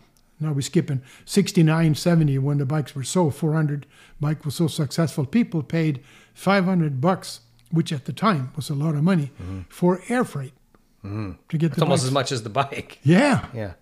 So they were so desirable. So you guys eventually, as as more came in, you were surprised by how many people were buying them, oh, even for recreation. Oh, and, yeah. and in, I think it was 68, the bikes, the retail price was going to go over a thousand bucks. Hmm. And we had a crisis meeting in 69, must, must have been, saying, would anybody ever buy a motorcycle that's over a thousand bucks? Hmm. And eventually we said, you know, well, we gotta have to do it because otherwise we're gonna lose money. Yeah. So they were a thousand or eleven hundred bucks in U.S. U.S. Yeah. Isn't that funny? And just just uh, I, I remember four years ago, you know, working as an editor, and I had several manufacturers come to me and say, "Hey, we're asking kind of people in the industry, do you think you know at ten thousand dollars if we go over that, is that like?" Same thing. it- It's funny, right? That At ten now we're at ten Going, man, I don't know. Will anybody really pay that? Crisis meeting. Yeah. Everybody on deck, around the table. What are we gonna do? Oh yeah. That's crazy. Um, so, how long were you doing the kind of back and forth until they until you moved here? Well, I, I got my uh, uh, green card in seven, 70, 1970, Okay. 71, and it took a while of doing. So then I was more stationed here, and, and I, you know, I had a motorhome that I used for time. When me and Gary Bailey were the first to have motorhomes to live in, so we were breaking new ground there. Yeah. You know, so and eventually I I, um I lived here in in uh, Cardiff by the sea. Oh, Not- really? Not far from here. Yeah. I didn't know that. When I worked for Husqvarna in, in San Diego, in San Diego. Beautiful spot, Beautiful spot. Yeah. Yeah. Yeah. especially back then. Boy, it's probably yeah. incredible. Yeah. We, we rented, of course, but, but Yeah, still, well, yeah. Yeah. It's still not affordable. Ah, yeah. it's gotten even worse. Yeah. Um, and did you? What were? You, what was your? What did you think of America? What was it like back then? You'd been to Australia, New Zealand. You'd been around. Um, what was it like? It was, I was impressed by the fact that the, the country is made for travel, set Hmm. up for travel. There are roads, there are hotels, you know, there are restaurants. And, you know, like in Europe, you have to pull off into a city and find some place, you know, behind something Right. or the local hotel or something. But here, things were all lined up, lined up. And easier to get from state to state, right? Oh, Over yeah. there, Yeah, it's the passports, interstates, and, yeah, oh yeah, exactly. And money, same, you know, Hmm. you know, you don't have to have different kind of money in your wallet Hmm. for different countries, and which was an ex- uh, expertise by Rolf Tiblin. You know, he he was the one that had wallets with different sections. Oh, is that it. right? Yeah, he was, and and he would show. Yeah, the biggest wallet. that was typical Rolf. Right? You had to have the biggest wallet. Right? Yeah, yeah. yeah, yeah. So he had that, and it had all his various sections with French francs and German, and Belgium and, and Dutch and British. And, Yeah, I can't imagine. You know, when I talk to guys who on the show who raced GPs in that era, right. there money in all these different currencies and and different. You know, your passport, your your papers, um, The carnets. the for- carnets. Yeah. And then they would even keep money, uh, knowing they were probably going to have to pay off, you know, to get because they'll they'll look in your van and you got to give them T-shirts or hats or Mm-hmm. like there was ways of bribing the guards. I'm like, Well, that was for the eastern side on behind Right. the Iron Curtain. Right, right, You know, between Holland, Belgium, Germany, that kind of France and stuff. Often, you know, there was a guy standing there with a gate and he would wave at you. Other times they would check your papers and look at your passport, but it became quite relaxed eventually. yeah, yeah. I just it it seems super stressful to me, and Yeah. of course there's no GPS on your phone, so you're reading maps and trying to figure out one country to another. Like it just, Lots of maps. I don't think people understand how what right. went into moving around Yeah. that country or you know that continent Yeah. back then. Um, okay, so how did you meet Malcolm Smith? Um, did you meet him kind of your first couple times over here? No.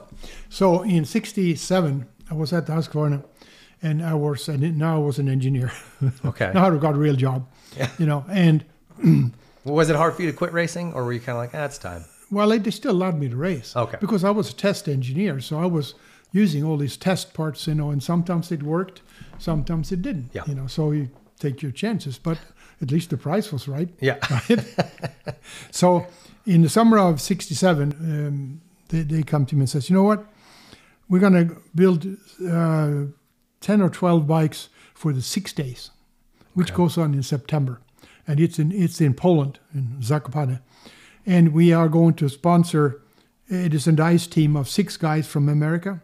And we're going to have a military team, you know, because the military people were always wanting to buy bikes. And they use this, we're going to test your bikes. That's uh, six days, right? Okay. But there also a bunch of people within the military that loved to ride bikes.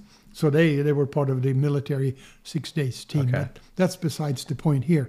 So I built six bikes for the uh, for the U.S. team, and you know I took put them all, took production bikes, took them all apart, right gear ratios, you know, run them in, break them in, tighten flywheel nuts, make sure everything is ready to go, you know, build uh, car, uh, protection for the for the air cleaner, that kind of stuff. We delivered them to to uh, to Poland in in September of '67, and and here comes the American writers. I've written about this many times, so Okay. I, um, the stories were familiar. Bud Ekins, Malcolm Smith, Leroy Winters, a guy from some um, from uh, San Francisco by the name of uh, Johnson, who eventually disappeared, and and a guy from St. Louis by the name of Dave Mungenast, Okay. right? And they were the team, the American team. And of course, this is something that Edison put together because they were his strong dealers, you know, and people that he wanted to reward for being Husqvarna dealers here in the U.S. Okay. So here we come, and all the bikes are lined up, and I got them all broken in. I've ridden them all. They are, they are perfect, right? Yeah. Right. So, Mark, you know, so the first guy to get there is Bud Ekins. And I, I knew about Bud Ekins. And I read about the Big Bear Run and that kind of stuff in magazines at the time. Okay. So he looked at the bike and he said, "It looks really funny, you know. It's a little, this is a little thing, you know, but I, I guess I'll ride it." And he disappeared, you know, to some outfit somewhere, you know, where Okay. to drink a few beers, you know. Yeah. And and here comes Malcolm, you know. I didn't know Malcolm before. He says, "Oh yeah, you know, this is, looks nice, you know." So he takes the whole thing apart just to make sure it's good. I said, "Malcolm, it's good. I worked on this one. I got to check." Oh, is that right? He did, you know. And here's so and here's Leroy Winters. Do have you ever heard of Leroy Winters? He was a dealer in in Little Rock, so. Arkansas. Okay. He smoked cigarillas with a little plastic tip on them now. Okay. And he was a character and a great guy, Yeah. great guy, and a good writer. All right. So he's in there, you know. So he's saying, "Oh, I brought some stuff for my bike." So he brings a seat which is covered, you know, with the stars and stripes, you know, as for the seat cover. So he takes it off and put that on. He has some cover for the tank with stars and stripes and whatnot on it, and he's got this handlebar, this wild bar.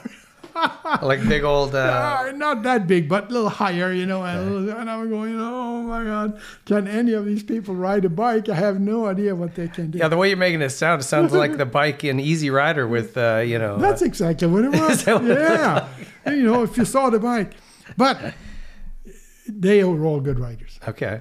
So And- I was going to ask that. Were they respectable or were, were people laughing at I them? think two out of two out of the four got gold medals. Oh, wow. You know, they, they Oh, do geez, really good. okay. You know, so I mean, I know Malcolm was Oh, yeah, good, but. he was good. So he was good. So that's how I met Malcolm. and then when I came back here uh, in '68, now I'd been in New Zealand, right? Of course, I go to see Malcolm. You know, so now I have that connection already, and he's the one that helped us set, put a bike together for the Mint 400, which Ah, we did okay. then. And now we're back to where we Gotcha. talked a few a little Gotcha. while ago. Yeah. He's a character, huh? I mean, I, you know, I only got to know him later in life uh, as I got into the sport, but Yeah. um, Well, he was a k- kid, you know, that had a talent, but not a lot of business acumen, right? Right. So he's finally got this. You, you, you know the story of Edison and Brick showing up with the bike, and Malcolm rides it and say, you know, I'm a Greeves rider, but I'll, I'll try your bike just for the hell of it. So he tries the Husqvarna and says, you got yourself a rider. You know, good old story. He's been told many times Hmm. yeah. by, by Malcolm. You know, so he now he's rides Husqvarna.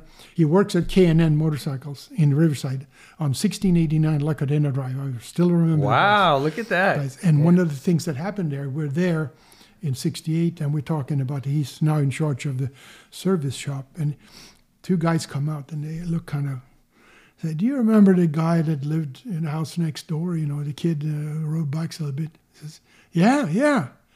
Well, he got killed in Vietnam last night. And that really set us back thinking, you know, this is serious business. You know, I mean, there's a war going on, and you know, and people get killed and and and you know come back wounded and Yep. whatnot. And we had a long thought and a little bit of talk about this whole war thing, you know, what have you. So, and JN's part of the, whole discussion there. So, that's something that was really as a what do you call it? You recognize, you know, that Yeah, kind of an eye opener for you guys. that's the word. Yeah. That's the word. You hmm. know. So we put together the bike for the Mint 400 there, and it worked there. And then we met this guy. He was from Hawaii. He was a big car dealer, Ford dealer. So what the heck was his name? And he was also buying motorcycles, Husqvarnas. And he had Malcolm had he'd been given an assignment. Said Malcolm, anytime a new bike comes out from Husqvarna, prepare it and send it to me in Hawaii. Which of course Malcolm did. You know, Oh, any new model or, or their year. model. Yeah, Okay, exactly. yeah. So he took us to lunch at, the, at the Mexican place there, and we're all talking. And Malcolm says, "You know, I'm so busy at the shop and all." And he says, "Hey, guy says, you know, Malcolm, if you're ever gonna make any money, you gotta sell things. you can't be a service guy. You Yeah. know. you gotta sell things." Yeah. And Malcolm is going, what? You know, and I'm learning too, right? Yeah. I'm here to sing. So the next thing you know is Malcolm is getting into accessories and mm. starting to sell, you know, his boots and getting to what. But in my opinion, there may have been other things that influenced Malcolm at the time. But from my perspective, where I sat, That was a turning. Jimmy Fluger, Okay. Jimmy Fluger was the guy told Malcolm like this: "You got to sell things, Malcolm, to make any money." That was a fork in his road. I think so. Yeah. Huh. Interesting. Yeah. I'd never heard of that guy. So he, he was probably inconsequential in the sport in general, but for Malcolm, that was a, Yeah. a big influence on Yeah. him. Hmm. Big car dealer in Hawaii and road bikes on the side. Interesting. Yeah. Um, okay, I, let's take a quick break. We still got a lot to get through, but I'm going to take a fast break here. Stay tuned. This is our Troy Lee Designs timeout. We're going to be back here with more Gunnar Lindstrom. There's a new product on the market that's going to help you with your riding and racing, and it's Elevate Action Sports. If you've not yet gone and checked it out at elevateactionsports.com, it's a collective of riding coaches, the likes of which has never been put together. Grant Langston, Ryan Hughes, Jeff Emig, Johnny Campbell, and myself, David Pingree, bringing all of our years of experience in professional racing to one place with professionally produced videos and all kinds of supporting staff to help you with your mental side of racing, your physical side, your bike setup, your bike maintenance. We cover it all. Get to Elevate Action Sports right now and join the community.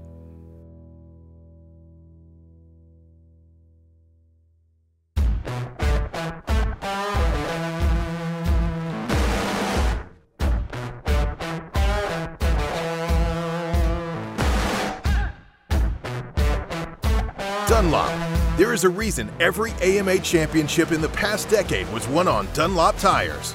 They are the best. Choose the best performing tire and a brand that has never wavered in their support of our sport. Choose Dunlop. Pro Circuit. Pro Circuit products are designed with one goal in mind winning. Through passion and hard work, Pro Circuit has operated the most successful 250 team in the history of the sport. They use that same formula when developing exhaust, engine, and suspension parts for every brand. When only the highest level of performance is acceptable, trust Pro Circuit. Since 2009, Seat Concepts has been dedicated to making the best aftermarket seats. More comfort, more grip, more riding. For 10 years, we've continued to raise the bar. Innovation and American craftsmanship make Seat Concepts the world leading manufacturer of power sports seats.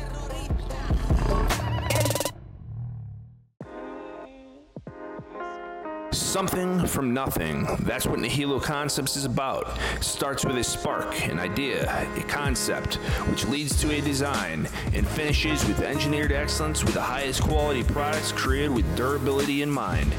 All our products are made in the USA at our state of the art facility in Stuart, Florida. Whether you are a weekend warrior, ride for fun, or at the highest level of competition, Nihilo Concepts offers innovative titanium, aluminum, and carbon fiber parts for your dirt bike. We offer a wide variety of products that you can customize to your liking. Browse our site for foot pegs, brake tips, engine components, specialty tools, frame grip tape, lever grips, carbon fiber components, motor stands, our secondary on switch, plus much more.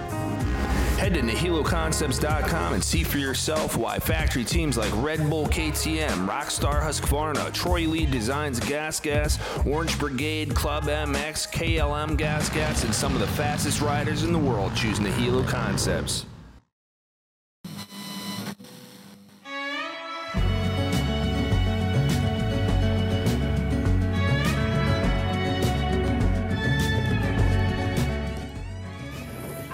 Specialized Bicycles.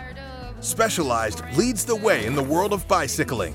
Whether it's cross country racing, downhill, e bikes, enduro, road, gravel, dual slalom, dirt jumping, or all mountain bikes that do it all, Specialized has the perfect ride for you. The brand is synonymous with engineering excellence and innovation that steers the industry. Visit your local Specialized dealer for a test ride and see just how good Specialized products are.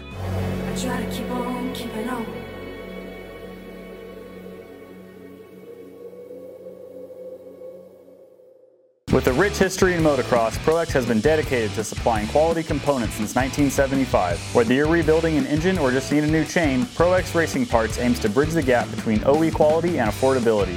ProX has over 9,000 part numbers and over 60 different product types that are manufactured by highly reputable or even OEM suppliers and are offered at affordable prices to help keep riders on the bike instead of in the garage. Visit ProX.com to search parts for your bike or check them out at your favorite online or local dealer. Audio.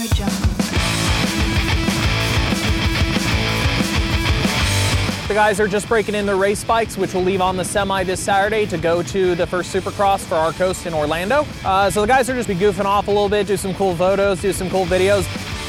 When you go racing, you want to do well, but a big key is keeping the bikes on the track. That's why we chose to work with Motul. Expectations coming in as a rookie is just to try and get my feet wet and uh, honestly just send it, see where I end up, and uh, do my best out there. But just ride aggressive and ride like myself in practice, and uh, I should have a good time. Challenges of this sport, I believe, is just simply staying healthy. Uh, with how fast we're going um, and what we're doing, your margin for mistake is really, really small.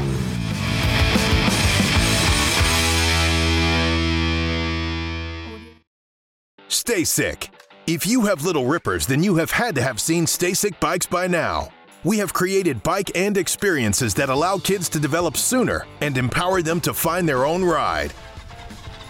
From learning to ride to sharpening skills, the Stay Sick promise is accelerated growth. Whatever path your family chooses, it's going to be the ride of your life. Stay Sick Stability Cycles. On vacation every single day because I love my occupation. Hey, hey, hey, I'm on vacation. If you don't like your life, then you should go and change it. Hey. Welcome back. That was your Troy Lee Designs timeout. If you guys have not been over to troyleedesigns.com, swing by and check out all the things they've got going on. Brand new GP Pro line. Uh, they've got new helmets, new SE5 models, uh, GP models, all kinds of different designs, classic Troy Lee Design styling, top, top safety on those helmets. And uh, they're doing paint, they're doing all kinds of stuff. So go check those guys out. troyleedesigns.com. Uh, we're proud to have them part of the show, including my Yamaha merch, all Troy Lee Design stuff. So uh, we thank them. Uh, Gunnar, getting back to you here. Uh, so, at what point did they put you in charge of the race team here? What year was that when you when you started running Husqvarna's race team? Well, well, it was 73. Oh, 73. Okay. Yeah. So prior to that, you did like in 72, was that the first year we did nationals here? Or it was uh, recorded as AMA nationals? Yes, I think so. It was a lot of indecision in the beginning as to what is a national, what is counting towards what, and you know, not being an American. I, are you? You remember the story with Pierre and all that Yeah. stuff, right? So that was a lot of indecision at the time, and but we didn't care that much. We just loved to ride, Yeah. you know. And it was the same thing with the Americans. You know, we had a great time, and and whoever counted points and whatnot, yeah, fine, Whatever. Well, yeah. with- It wasn't like anyone was getting rich at the time, right? No. So no. really, maybe the most pure form of the sport. You guys were just doing it because you loved it. Absolutely. Was the the vibe around that time between you guys coming over and Americans? Did you get along well? Were the Americans sort of like, oh, these guys coming over here and beating us? You know, I- was there tension any there at all? Not that I knew of. Okay. And and certainly not between the competitors. Yeah. You know, because I think there was the whole idea there of them learning and following and, and observing and that kind of stuff. Yeah. And and they didn't pay a lot of attention to who won eventually. But as, as you know, as people starting to get better, you know, that becomes a little more Yeah. uh, tense. You know, speaking. You know, Maybe and- late seventies, it starts to get a little exactly. You know, and you know, Gary Bailey, Jimmy Weinert were the first that I recall were, that were you know starting to keep up and, and learn how to do this. Thing. Yeah. yeah. So the re- when I when I go to results and look back through, all I can find for you is seventy two. Yes. Uh, everything prior to that would have been trans AMAs and things like that, right? Yep. And there's a reason for that that we'll come to maybe in a bit. In a bit. Okay. But I just want to go through this 72 season because you did quite well. And, uh, you know, you won Cal Expo, which I was trying to figure out where that was. Yeah, that was the Sacramento. Sacramento? Mhm. Okay. Sacramento Fairgrounds. So Cal Expo, and you won Straddle Line Park. No idea where that is. What was Straddle Line? Uh, that sounds like Kansas to me. Okay. Sounds about right. But seconds at Saddleback, second at Road Atlanta. Um, you know, you did great that season. Yeah. And um, you know, I as you as we alluded to, there wasn't a lot of money probably to just be a professional racer here in America at the time. Is that why you, when you were offered that management position the next year, you you and I, this is the right way to go? Yes, but there's a good reason behind it. Okay. You know that we'll get to now. Okay. You know, so uh, 63, uh, Husqvarna made 100 bikes, and or according to Torsten, that was the most competitive, the best bike ever. He Hmm. really, and of course, he became world champion. Yeah. And so on. And then, of course, Edison Dye gets in in 66, and bikes come over here, and we're doing really good. But we're still only a four speed, you know, and everybody over here saying, you know, wish I had an, another gear. We had the the, the uh, compromise, uh, which you call an eight speed, which was, which was a two speed primary. Okay. So we had two times four technically, Right. but in reality it was more like five and a half gears, so to speak.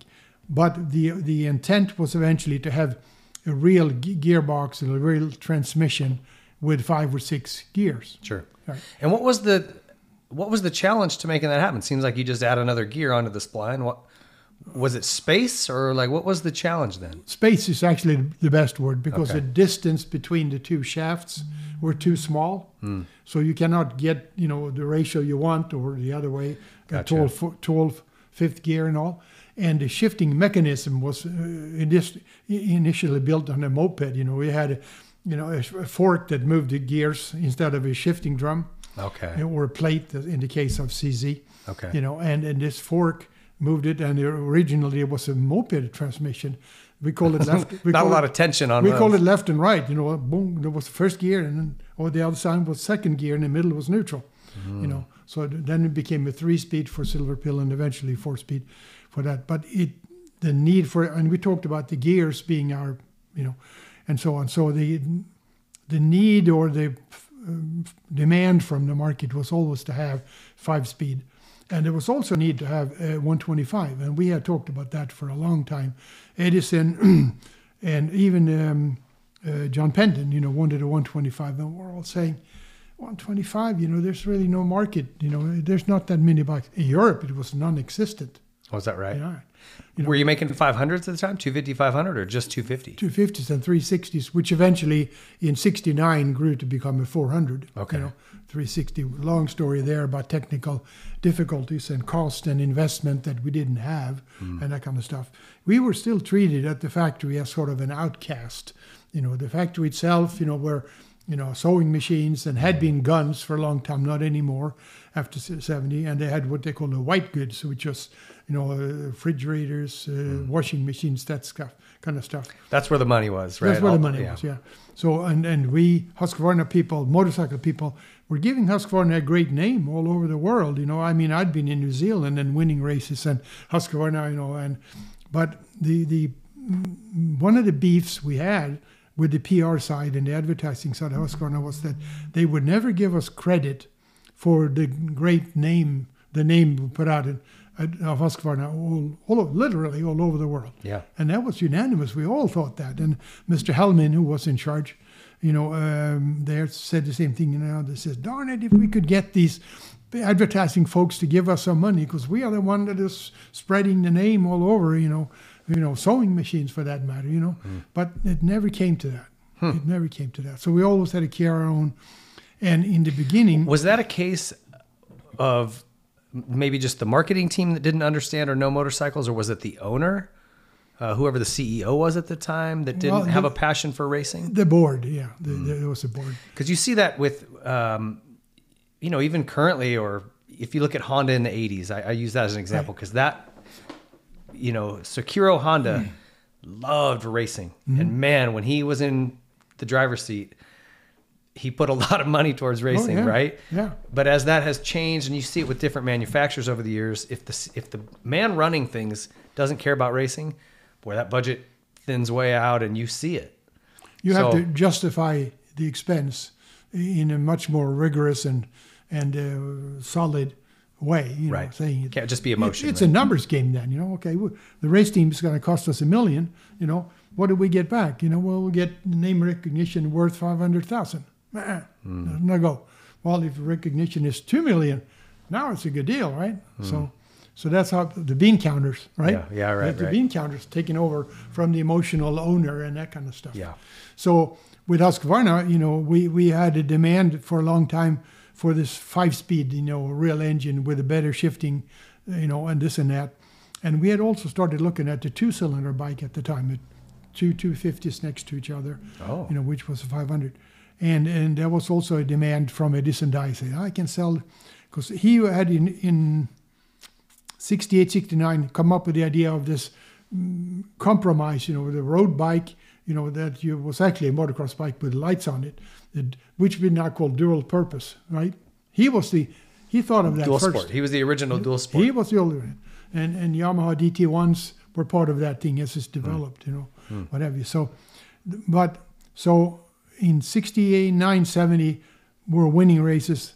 Uh, Åberg's a world champion, you know, twice, and, and Mikkola is doing good, you know, as a, as a 250 guy. And finally, the board is breaking down and saying, wow, you know, you guys are doing so good. You know, we were actually going to allocate some money now to building a new engine, to building a new manufacturing plant. And they started that in 71. And, and uh, everything is going on. And now I'm in America, right? So I have a little bit of a distance to the idea that this new engine comes out. And this new engine comes out and it's terrible oh no. it's overweight you know it doesn't have it's got this huge clutch on it you know i mean some of the technical stuff it doesn't matter but it is not very good hmm. so so in 72 we are struggling you know and i kind of did, did my own experiment and, and i was surprised to see the results you had there because i didn't think i did that well in 72 because it was with the new what we call the five speed Okay. the big the big engine it was literally That was what you guys called it. literally was a big engine. Some people have other names that are not so. We can't say on You yeah. know, exactly, you know, and something has to do with shipping and Yeah. you know and uh, anchoring boats and that kind of stuff, you know. But anyway, the engine was not very good, and, and so um, the thinking was that I, I'm going to give up this writing part because I cannot contribute anymore as a writer. You know, we had new guys now, Mark and Blackwell and Billy Grossi and all these, Bob Grossi and all these other people, and Billy too for that matter. And so the, the thing to do now, we need to develop the bikes. We've lost our way. So in 73, we're going to have this racing team here in America. And we're going to try to do well and work on the bikes and what have you. So I was I was then accepted the management job of that. Not so much to manage the team as to how to travel and how to do this and that, but from a technical side. Hmm. And and we realized pretty quickly that this bike has a lot of defi- not only is it overweight, but it's also have a lot of other deficiencies. So in in '72, I had been back to the factory and I said, "This is not going." And here is something that I think you can appreciate. You know, up till that point, we had been incredibly successful. You know, we had winning left and right. You know, world championships, Swedish and American, desert, you know, Baja and whatnot. And the only real, I've used this saying before, but the only real conflict we had was what, who's going to pay for dinner on Sunday night? Hmm. You know, it is easy to work for a company that is doing well, Right. that is developing, that is growing, you know, and, you know, wow, you know, patting people on the back was the only thing uh, thing we needed to do. Wow. And then suddenly in 72 comes this backwash. It's terrible. And- which bike is is then excelling? If if you guys are kind of not making that step forward, which bikes were kind of were the Japanese coming in at that time? Yeah, and Maico was doing good. Maico, yeah, okay.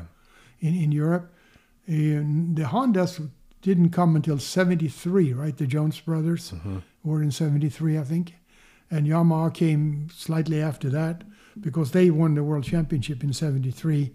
You know, but now Torsten had moved to Yamaha, you know, and I had moved to Honda. Yeah. but now we're skipping ahead. Yeah, yeah, we'll get there. So this is the time in any organization where you're tested, where management, leadership, and in initiative is tested. And and I have to say, none of us at Husqvarna passed that test. Oh, We didn't know what to do. okay. It is your damn fault, you know. Oh no, the writers are hurt. You know, he's got a bad elbow. You know, uh, you know, it's it's um, something else going on. You know, and we don't have the right this and that. Instead of a blame game, the management wasn't there to gather us all, saying, "Guys, you know, we got to come up with a plan."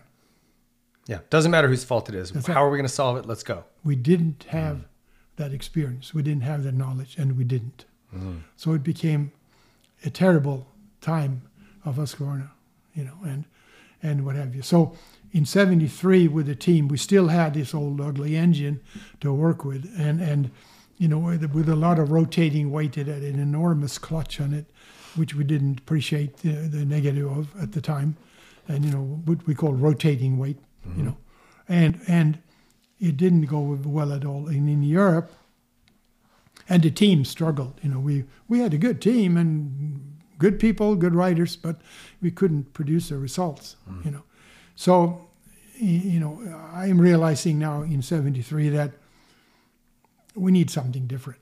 You know, and they had been starting to work in Europe on a new engine right away, which was initially based on the 125 that we had just come out with. The 125 engine was quite good, and it was competitive, but now we're off on a separate issue. But just as our 125 came out, guess what comes out? The Honda Elsinore. And it just blew it away. That was a game changer for us. It was a game changer. And we had survived well if it wasn't for the Honda Hmm. Elsinore 125. But that's a side issue, you know. But so with this new 250 engine comes out, you know, a little one, you know, we call the small engine now to as Okay. opposed to the big one. Kind of funny. And and I realized in 73 that mm, there's nothing for me here to do in America. We need to work on technical issues. We need to build a new frame. We need to work on this and that. Torsten had left, you know, and joined Yamaha, and and we had lost a lot of the riders to others. Not so much maybe because of Husqvarna was not as good as it could be, but the competition started hiring. You know, Suzuki and Roger and Joel and mm. Kawasaki came in. You know, and started. Yamaha had already hired. You know, Håkan Andersson. So now there was competition Yeah. which we didn't have before. Mm-hmm. You know, oh well, I mean, yeah, Maico uh, and CZ were still there, but you know, They were all putting in comparable efforts, and it seemed like the Japanese went, "Here's we're going to raise the bar way up." and for example, in 1970, when Joel rode the first 250 Grand Prix in Spain and won, you know, our observer, Mr. Hellman, had been there, you know, and he came back and he sat, sat us down in a room and say, you know, guys, he said, we're in trouble. You know, their effort is 110%. You know, mm-hmm. they have spare bikes, they have mechanics, you know, they have spare parts, you know. And Torsten Hallman came home not long after that saying, you know, I, I'm not going to do this anymore unless I have a mechanic. Hmm. I mean, that was the level we were on at the time.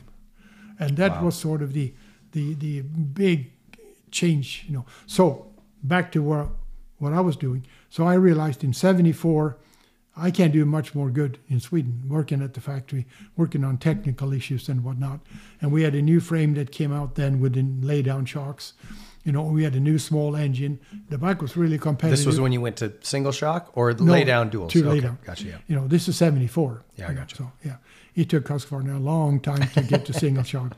That's a long Story. Well. I want to hear your On story. Another You- day. You went. You said you got really into suspension development. I want to talk exactly. about that. Exactly. So we worked on that. And we had an engineer there by name of Tommy Malm. And he was the cleverest guy of the whole bunch. He, he was the one that should have run Swedish guy. Swedish guy. Yeah, okay. And he designed this frame with the new lay down shocks. And we had new girling shocks made for it longer and whatnot. And here's a funny story. So when you design springs, you know, there's a calculations to make a spring from scratch. It's a long and at the time we had slide rules. There was no computers, Right. You know, seven stuff. So you know, Tommy Malms invents these things. We have to have this sh- shock, and he needs a new spring, and and he actually then convinced management that this is what we need to do. This is the way to go. This is the right direction. So we needed a long shock. And all the, only people we knew were So he at the time got to fly from Sweden to England to work with Girling for a week. Unheard of that somebody would fly, you know, on an airplane, you know, to go to Girling and work with them on the shock, you hmm. know. And he did, and he came back and he had these sharks with him, you know, they had tested it out. But he said, and, and let's finish the spring story. So now he goes to the design guys. They say, you know, I need the spring. It's going to be this long, you know, and, and this amount of coils, and it's going to have this rate, you know. And then- and then the guy goes, "Do you know how many calculations there are to make a spring on a slide rule?" He says, "Yeah, yeah, yeah, but you know, why don't you get started?" You know, ah, yeah, I want to do that. So Tommy disappears one day. He comes back at five o'clock, you know, when we sign off, clock out, and nobody's asking him any question. Next day, he's gone again. And he comes back at the end of the second day, and he's got this piece of paper in his hand that says, Urban, you know, here's your spring calculation. Complete other thing. And we goes, How'd you do that? He says, says, Well, he said, up here in the lab, we have a laboratory for for for um, advanced whatever is usually done by the kitchen people. He said they have something up there called a computer, and you can actually put numbers in, and it calculates things for you. And we go, ah, that's not going to go there. This is just a fad, you know. Nothing will ever come of that. Yeah, sounds ridiculous. Slide rules will rule, you know. Yeah. No fun intended. So anyway, so we built the spring, you know, and and Tommy puts it all together, and we build a bike for Mikkola, and he becomes the world champion in '74, you know. And so we worked with him. That's how I got to know Mikkola Okay. quite well. And one funny story was that, you know, that the shifting, you know, for, for the uh, transmission, left side shifting now for the first time. And the shift lever was long and the shaft was ins- installed near the foot peg. So you almost had to shift backwards, like you had to pull, you know, with your foot, you know, and it was not easy to do. And you missed a lot of shifts. Yeah. And we are test riding it ourselves there, you know, me and a guy there, uh, you know, riding, and we figured out this is not right. You know, you shouldn't have to. We're missing a lot of shifts, you know, because you can't so we built a little linkage saying that the the uh, shift shaft coming out of it should really be where your ankle is because everything rotates around your ankle, Right. The bone there. So we built a little linkage out of you know very bru- I mean agri- agricultural style, you know, Right. on the outside, and we figured. Ah, you know, it actually starts to feel good, you know, and we could change the ratio so the movement is not so long because it's all about leverages and stuff. So we built one of those and we tested it and it worked quite well. So now we built one inside the engine, and I don't know if you ever seen a Husqvarna engine, but the linkage was still there for years inside, you know, and we welded the ca- case together. And we standing in the, we had an industrial elevator, you know, big one. So we in there, and me and um, a fellow standing with a bike, and here comes Mikkola. He's on his way up to, to, to the lab, right? And he's saying, "What do you got there?" So he sits on it, you know, and he feels the shift and says, "This is good," you know. So he goes back into the lab and he talks to Mr. Heldman and says, "You know, oh, we saw that shift thing in the elevator, you know, and they had, they had no idea what it was, but he said, I've seen New Gunnar and, and has the shift thing. I want one." And they go, "Yeah, yeah, yeah, yeah, yeah, but that's just experimental stuff." No. So he goes to Belgium. So he was on his way from Finland through Sweden down to Belgium, which was always the start of the Euro season. Yep. So he writes down there, and and uh, shifting is not going well. I guess we can assume, right? In the sand In the too, right? sand, Extra load on the So on you know, so calling by telephone from Belgium to Sweden at the time was not easy. You had to go in and you ask the elevator, the elevator, the operator to say, "I want to call Sweden this number," and she says, "Yes, sir. We'll have a call for you ready at one o'clock." Oh, really? So at one o'clock, they would call you and they would call Sweden and say, Your call to Sweden is now ready. And you would say, Hello, hello, hello. And it would work. I mean, this is something for people that have no idea. what year is works. this? 60. 74. Wow. Okay. Yeah. So he calls back and he's saying, I'm missing a lot of shifts. And I like to try that thingy, you know, that linkage thing, right? They go, yeah, yeah, yeah, we'll think about it. You know, we'll do something eventually. So, of course, they don't do much. And next Sunday, literally next Sunday, Mikkola calls again. He's saying, uh, Where's that shifting? I'm missing a lot of shifts, and I kind of you know, you know, when you miss shifts, right? Mm-hmm. You know, so he's saying, yeah, yeah, we're we're going to think about it. So second time, nothing happens. So the third time, he calls back on Monday, said, "What happened to this linkage?" He says, "If I don't have one here on Friday, I will ride a Yamaha." And now he got some traction. you Yeah. know. Oh my gosh, oh, we didn't realize it was this important. Oh my gosh, Mikkola may leave, you know. And we, uh, so they started working day and night, and they had actually somebody that went down there, take it with him in the baggage to give to Mikkola. He, you know. he ran the external linkage. Yeah, no, that was now internal. Oh, it was now it looked pretty Okay. decent. Okay. You know, you know I, if I had parts, I'd show you too, because it's remained within Husqvarna for years Yeah. between, between that and new transmission. Now. But that was the attitude. I'm saying this to show you the attitude at the time was, you know, we build the bikes, you ride it. If you don't like it, we'll find somebody that does. Hmm. It was the, you know, the bottom up type of deal. You know. Well, and this was really, from what I've gathered, talking to folks who were around that time, the Japanese changed that paradigm and they said they took ownership and said, Oh, Yeah. okay, you broke our bike. That's on us. We're going to go back and we'll make it better. Prior to that, they, they would blame riders, right? Like, no, you're you're just riding this too hard, breaking Exactly. wheels. Exactly. That's your fault. I You, talked to Brad about that. He has a, the story about his chain coming off. Great story, but it's, it's so typical of bottom up versus top down. Hmm. And now you take this kid riding 85 cc on, and the kid would say, I'd like the foot pegs to be a little bit higher, lower, whatever. We'll have it for you in the morning, sir. yeah, yeah, Right? a little different now. A little different. Yeah. Is it better? Eh, we could we could argue. We, there's definitely some Yeah. argument room there. Um, anyway, so I spent 74 in Sweden working on the bike, and Mikkola won his championship, and we helped him here and there. And, and now, was that a pretty cool experience being part of that world championship? I mean, I wasn't part of the events themselves because Yeah, I was an engineering guy back home. But as a Husqvarna yeah. guy and oh, you're- you yeah. know. Anytime you win a world championship, it's cool. a big deal, Yeah. right? Yeah. And you know, and people are pumped, you know, and whatnot. And it was a new frame and a new engine, you know. So we had recovered pretty quickly for 74. So 72, 73 were throwaway years with with a big engine. Mm-hmm. And 74, excuse me, we had it just going again. And Okay. now we're starting to build again along this this new lines of the new frame, new suspension. And and so I in 74, I had actually bought a house in Sweden. I was going to stay home and, and work with the team and have you. And we had been successful enough that I was offered a pretty good position in the technical side of running the thing. You know, I, I, we, we never talked the titles, but anyway, I would be the man in a lead engineer. Lead engineer. Yeah. That's probably a good way to put it. But there was an, a, director of Motors Products Division. My name was Sven Melkvist. And, and so I was told, you got to go down to Sven and talk to Sven first because he is the final say. And he didn't approve it.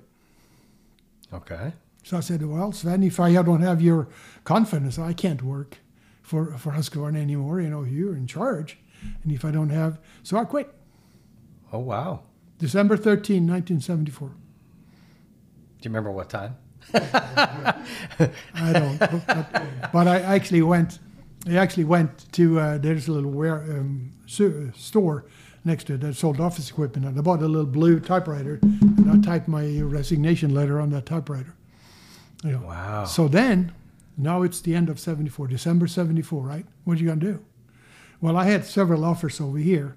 One of them, I had talked to Dirt Bike Magazine for, for a long time, saying, you know, I'm really interested in what you do. Because then, at that time, I realized how little we knew about our competitors. You know, hmm. I had never really run uh, a, a, a CZ or a, or a Maico for that matter. We had no idea. We were actually discouraged from trying our competitors' bikes. Isn't that interesting? Another big distinction from today, where Yeah. they, I don't know if they like this to be told, but you go to over to you know you go out to a Honda test, they've got a Yamaha, a Cowie, a, a KTM, they've got them all, At and they're some point, they're they riding do. them back to back At to some back to point, they do. Yeah. When you are in the in the time in the, in the timeline where you can actually change things. Right. Once you've pushed the button and the go, Sure. you probably don't do that much anymore. But but when I worked with Honda, we came to come to that in a second. You know, so I called you know uh, Chet Hayberger was in charge of Dirt Bike magazine at the time. I said, Okay. That offer still stands. You say, "Oh yeah, we'll love to you. Come on over here." You know. So it was a test writer slash editor position. Mm-hmm. Okay. Yeah. Yeah. I, I, I guess you know I wasn't born till '75, but I, I didn't realize Dirt Rider was around that long. You know, motocross was- action probably too then as Yeah, well. That's Yeah. just started, you know, with Dick Miller. Yeah. You know, and and whatnot, and Super Hunky had just left, and Chet Hayberger was in the middle there, and I came in, so I stayed there for two years, and you know, this is what I call enthusiasts publications. You know, Yeah. they don't pay very well, you know, right? Yeah, tell me about it. You know, there's like, you know, all these magazines, Flying High and Diving Low and Knitting and Sewing, you know, and all these magazines. And you always get people that want to do that because that's their passion, Yeah. right? But you can only afford to do it so long, Yeah. right? So I did it for two years and then I was broke. You worked yourself broke. Yeah. There. Yeah. Yeah. And I got to know Dick Miller and others, you know, and we got to know me. To, which part of that the reason I wanted to do that was that I wanted to see other brands. I wanted to experience riding other bikes.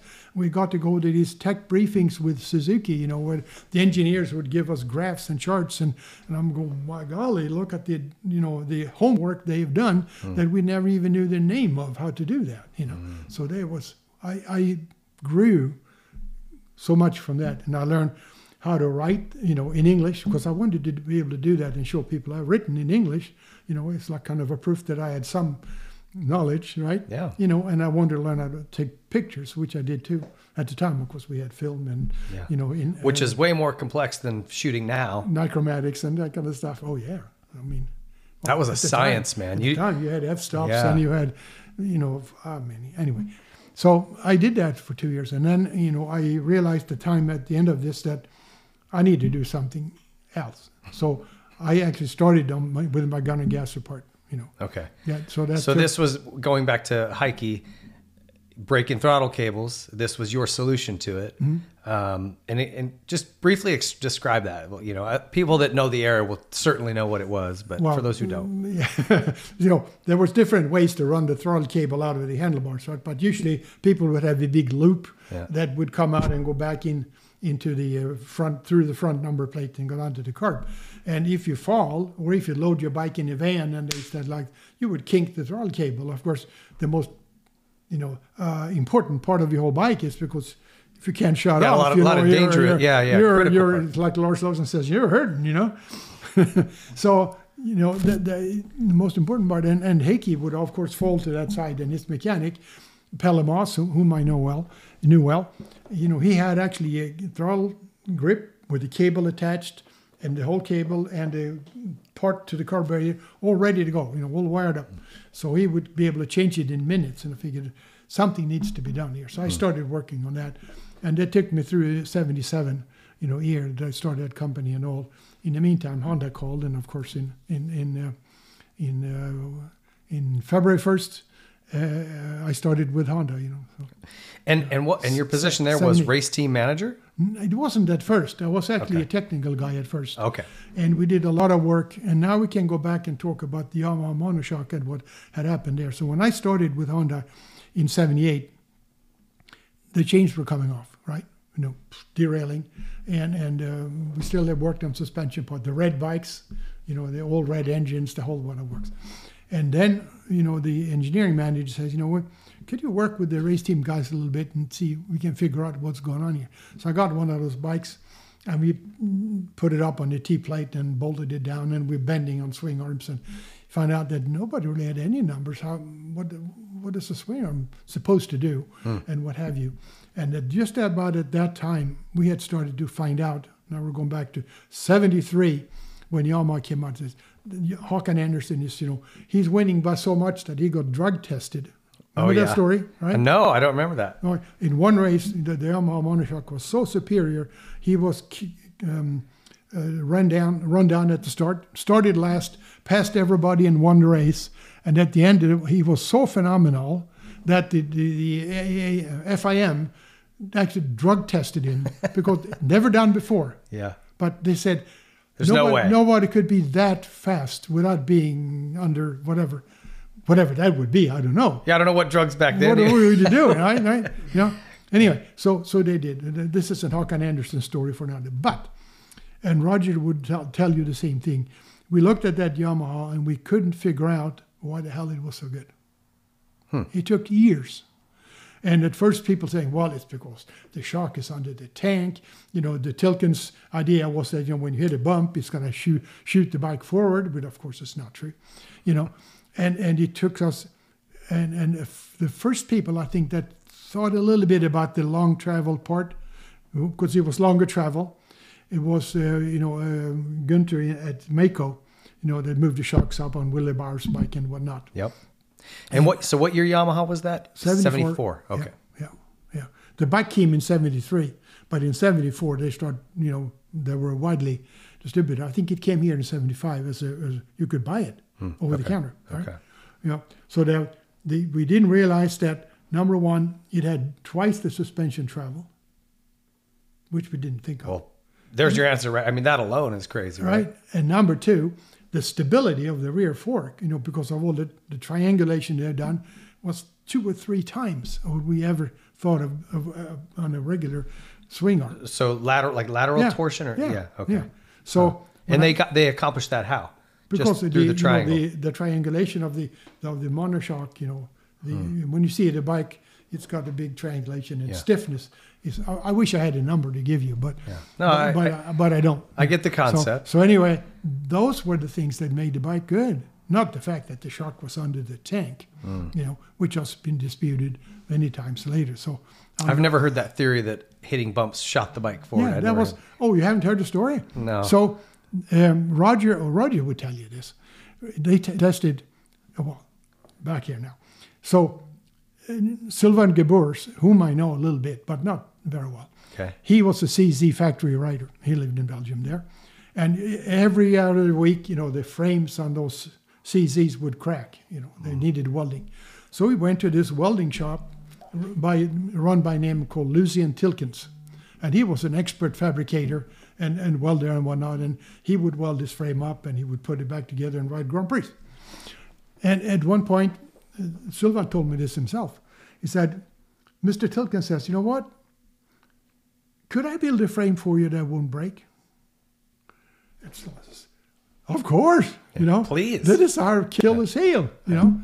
So he said, "All right, I'll, I'll do that." He said, "Give me some frame parts and whatnot."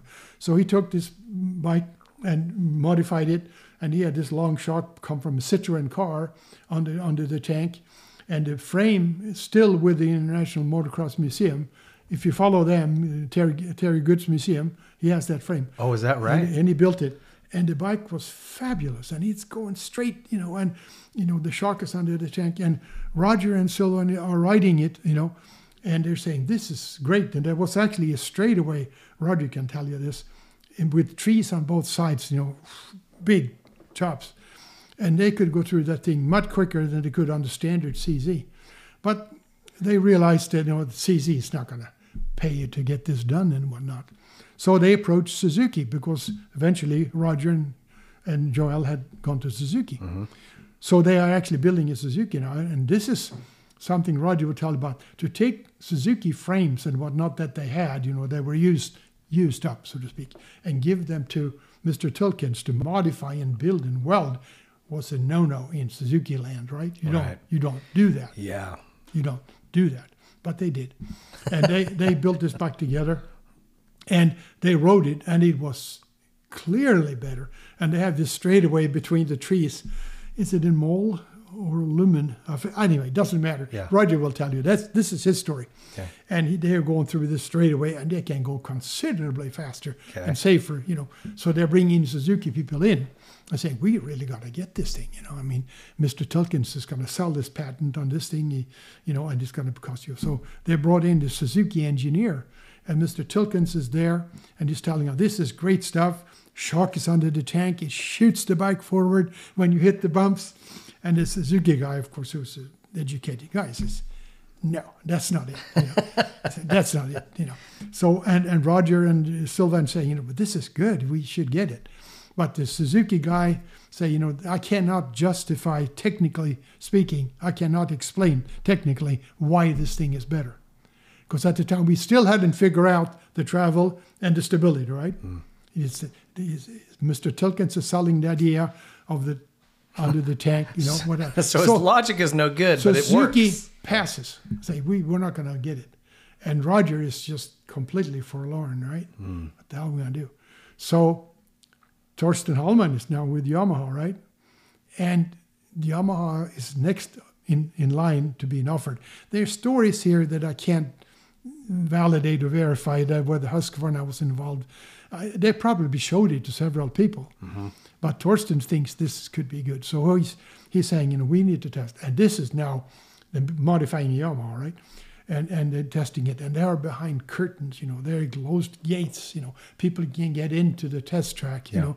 They have people with megaphones saying, "Hide the bark," you know, that kind of stuff. Yeah. I mean, Honda style, they used to do that, or Yeah. with radio saying, you know, lock Yeah, the bike up incredibly incredible secretive. So they developed it with Yamaha, and and Håkan Andersson was quite um, negative at first because he was already winning on the two shocker. You know, why do you want to change your winning horse, right? But eventually, in '73, I forgot the name of the track in Belgium. It's one of those, you know, you know all the tracks in Belgium. right? Yep.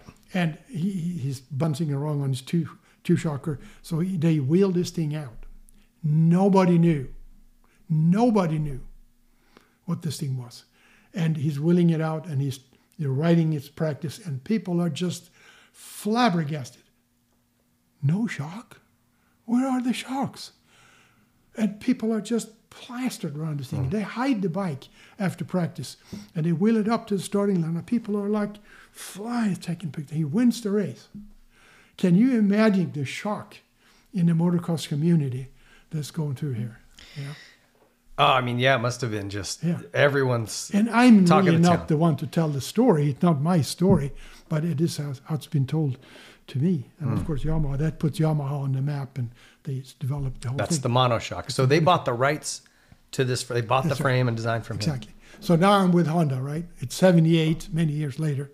And I'm bending on this thing and I'm trying to figure out because we were losing chains. And there was a lot of teams losing. I didn't mean to interrupt you, Yeah. but uh, I want to say Lackey was throwing a lot of chains too on his Kawasaki's, right? Yeah. That was a that was a very common Yeah, thing. And, that- and on the Husky eventually, because he was apparently putting a lot of Mm-hmm. force on the bike going sideways.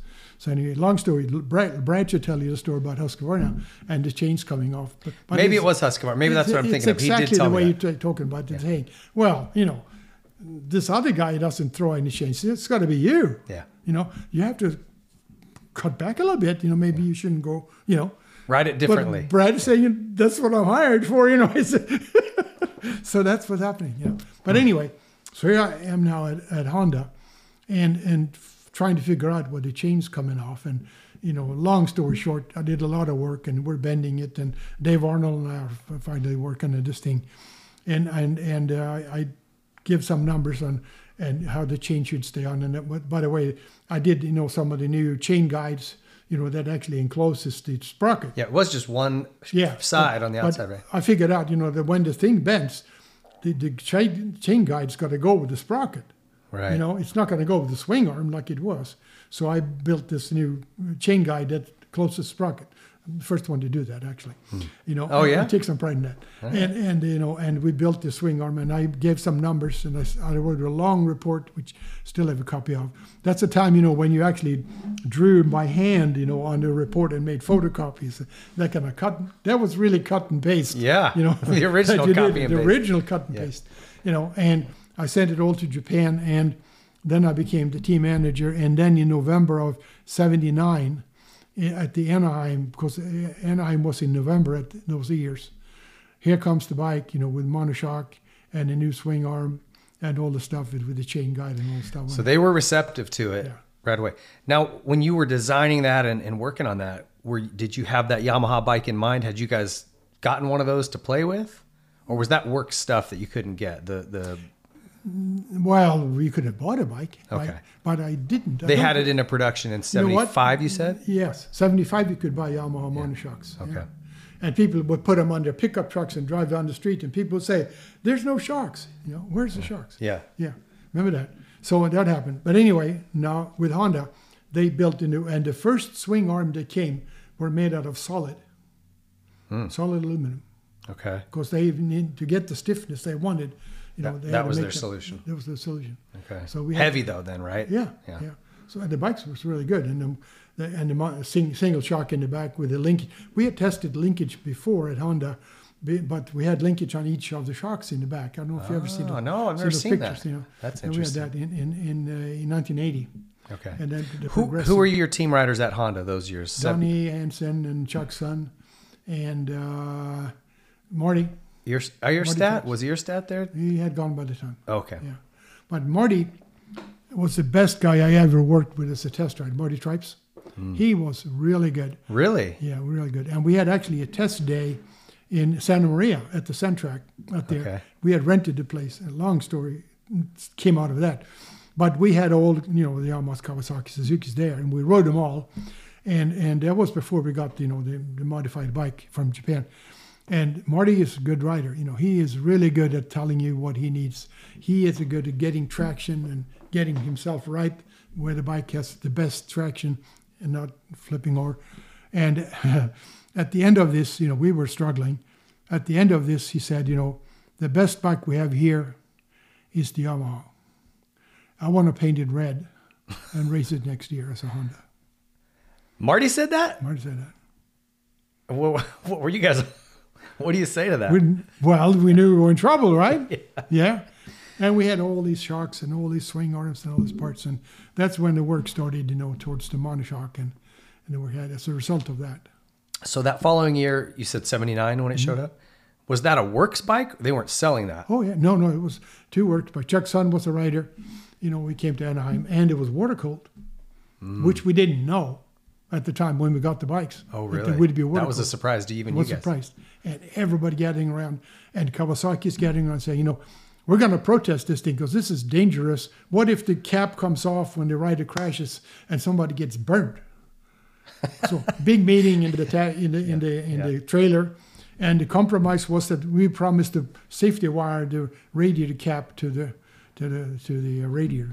Oh, That's funny. solution. That's a little desperate for on their part, right? Like Well, that's going- how it goes, right? That's what you do. Yeah. Interesting. Yeah. Um, and so how was that that 79 works bike? I mean, did you guys eclipse where the Yamaha was? Yes, I would say so. I haven't thought of it as thought of it in those terms, but I think we did. But there was a lot of work to do. And then in 1980, Roger is brought in. You know, he's actually first hired by Japan hmm. to us be our test rider, and he was allowed to ride Grand Prix as well. And he took Dave Arnold with him and went to Europe with with the new linkage hold. And they they did a lot of work in Europe on the linkage on the ratios Okay. because we, although we had many different ra- ratios, we had charts and graphs from the engineers in Japan, and that's good. But we didn't know how they worked and, and what you needed to do, and as far as adjusting damping with it. And Roger and Dave worked in Europe in 1980 with O-lanes and and the damping and and uh, and and uh, getting the, ra- the ra- linkage ratios and the damping combination right. And as you know, Roger won his last race that year in, in the Luxembourg, Luxembourg, Grand Prix, yeah. you know, with that bike, you know, and, and he so he he ended up his career on a winning note, you know. Yeah. Yeah. So that work. sounds about right. A lot of work to be done, yeah. And it, there is a big uh, distinction between what looks good on paper, what what might you know factor out on paper in a mathematical equation, versus that doesn't always equate to what feels good on the track, right? Right. Yeah. So that year was probably very important. And Dave, you know, put himself into this analysis of linkage ratios and uh, progression curves and whatnot. I was a manager at the time, and I was taken up by other things, not technical solutions of detailed stuff Yeah. like that. Yeah. Not to say that we didn't have other problems, but Dave was a genius. We've had him on the show. Dave Arnold is Yeah. What a great guy. Great guy. Did you enjoy working with him? I mean, I just I'm so fascinated by him. You Yeah. know. we live close to up there, so Oh, do you? We, we, we talk is often. Yeah. Oh, he's he- great. but he took on that as a specialty and and, and knows still to this day all the ratios and the, and the, and the you know geometry of suspension Hmm. like no other pe- person. Yeah, and it's definitely a science, isn't it? Yeah. Um, okay, boy, I kind of lost where we went. So dirt bike, um, you left there. Kind of, we talked about that. The gasser. Um, why did you leave Honda?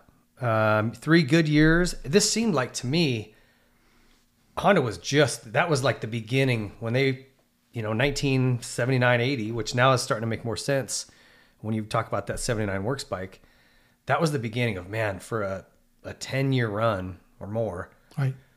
Right. They were pouring more money into it than anyone they had more success than anyone it was like that that's an iconic era that i don't think will ever be duplicated The, the Japan wanted to beat Yamaha real well, and there's stories about that. Mhm. You know, and they assigned a new technical leader by name of Mr. Miyakoshi.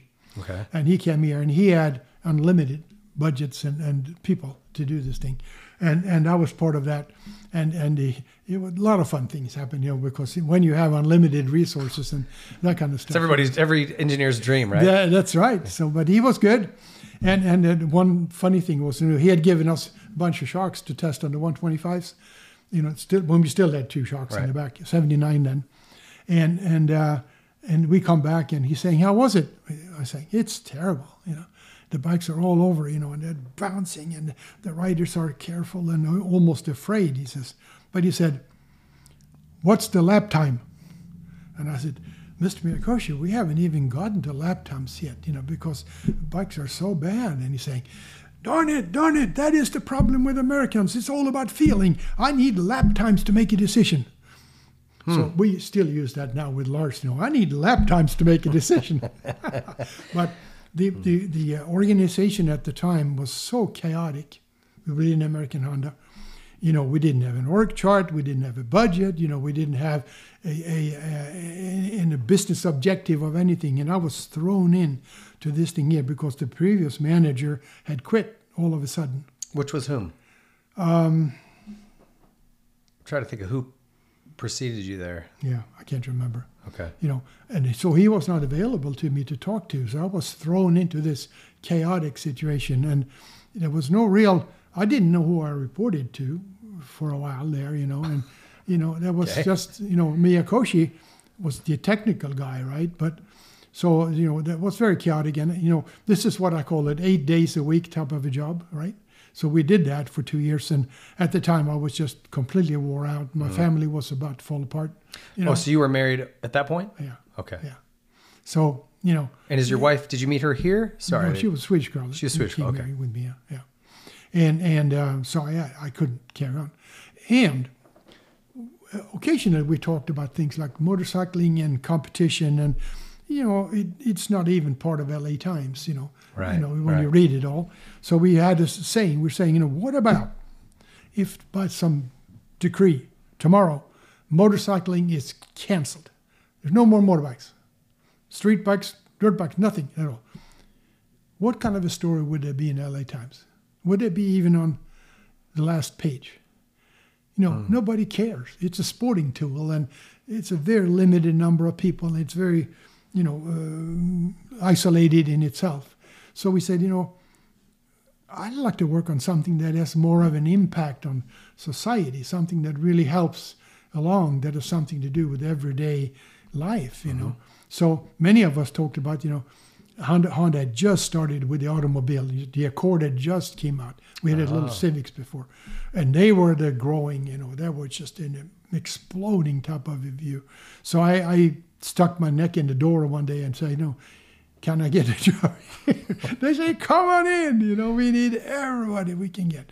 So I transferred at the end of '80 to the Honda service department as a service engineer and eventually became involved in, in two projects. One was brake systems, and one's ele- one was electrical systems, and and Wow. never looked back ever since. Yeah, I mean, and, and and great insight on your part, right? I mean, cars are not going away one one way, shape, or form. right. But you're right, dirt bikes are never gonna. Right. You know, we always talk about how we want the sport to grow, but it's like you're only going to capture this much of the Right. population, no matter what. It's um, But I mean, I was at the dead end, you know, with with the amount of money I put in. I'm sorry, the amount of time time I put in, Yeah. you know. And, and you value your family, right? Yeah. Like this Yeah. is something Yeah. you probably can, relate to this. I, I look at guys like Roger who have been doing this for so long. Uh, Eric Kehoe was another guy who came to mind, and I think he finally was just like, "I'm out." Yeah. It is so consuming. Your phone doesn't stop ringing. That's right. The hours are insane. You're gone every weekend. It's not. They don't give you Monday off because you. you have phone and text Yeah. and and uh, Facebook. Ah, I, I I got a lot of respect for the people that follow that circus around. uh, you year got to build a wall around you, you know, and and uh, uh, trying to focus on what you're doing. Yeah. And I think Lars is doing a good job of that. You know? Yeah, it's it's tough, and I, I don't know that people they always think, oh, what a dream job. Yeah. Eh, careful what you wish for. I- Exactly. I, I, managed a team for two years, and it was the busiest I had ever been. right. And I just said, Right. I, And- I and- need to spend more time with my family. So and you know how to handle you you you got to know how to handle conflict. Yeah, yeah. Conflict resolution, you know, is the first thing. And I didn't know that.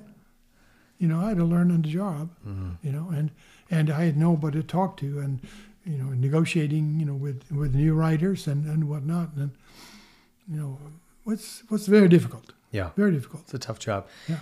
Was there any riders or, uh, you know, from your years there, any riders that you dealt with that stand out that were good or bad or? Well, Marty Tripes was the guy. Yeah. Because he knew. Yeah. You know, he knew the bike. He was a character. Is a character. He's a character, yeah. Yeah. But at the time, you know, he was not that much of a character. He was just a good writer and and he knew and he I mean, we are at the he was such a good writer. He could analyze what he needed to do, where he needed to go, how much risk he wanted to take.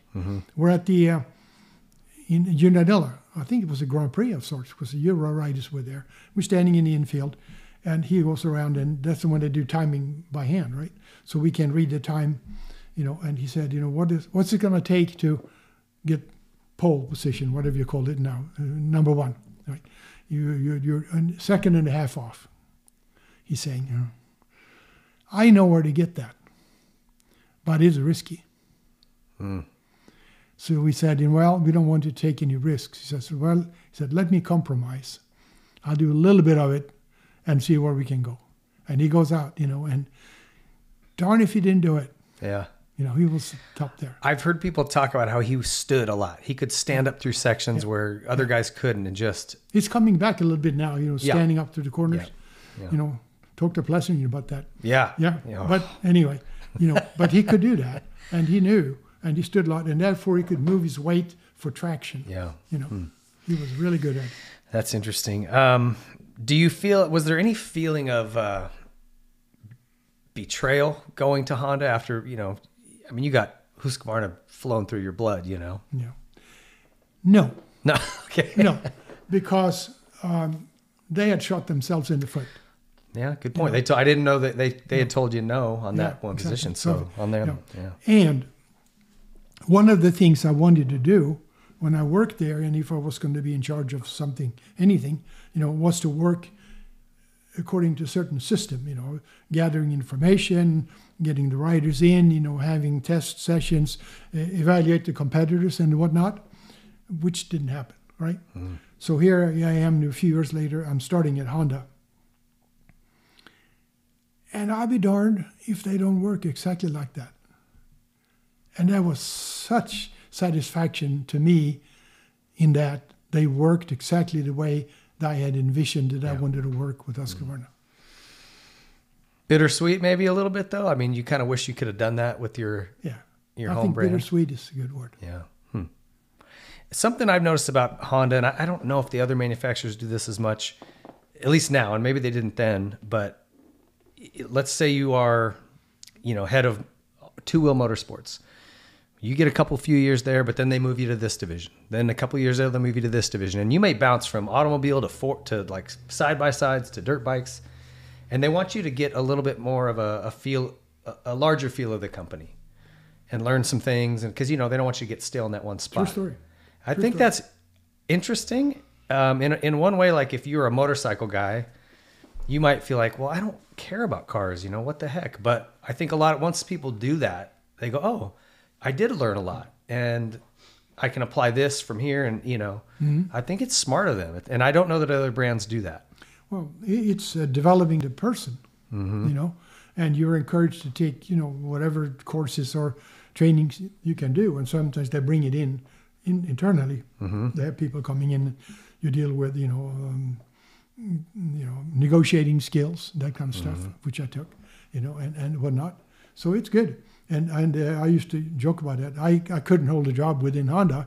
They kicked me around to, to several people. Keep moving your You know, you know, I was in so many different positions, and I was lucky enough to mm, do good in some and maybe not so good in others and others, you know, but they keep you moving you around because Yeah. I don't want you to stale, Yeah. you know, and stagnate. Yeah, it's fascinating, uh, you know, theory, and, and it seems to work really well for him. Yeah, I was, you know, in, in I wasn't racing with cars, you know, and then I was with HPD and the engine manufacturer and that kind of stuff. That's pretty cool, right? Because you're getting to see stuff Yeah. that maybe didn't interest you so much before, but then once you dive into it, it's like, wow. Yeah. What was your favorite division then of all of the places you went there? Well, the the um, the auto service what it was the one where things happened, right?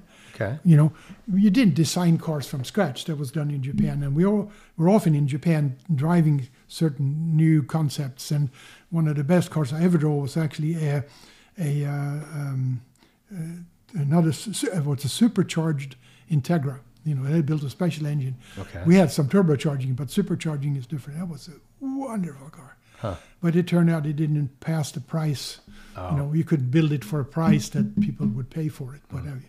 So, so we did a lot of work there, you know, and, and what have you. So, but the most interesting time was when we started the Acura division, '87. Okay. You know, we are going to build a luxury brand, and uh, you know, Lexus had just came out, come out, and we are going to duplicate them, and we're going to build this big new car called the Legend. You know, a big V6 engine. We never had a V6 engine before, right? Oh, okay.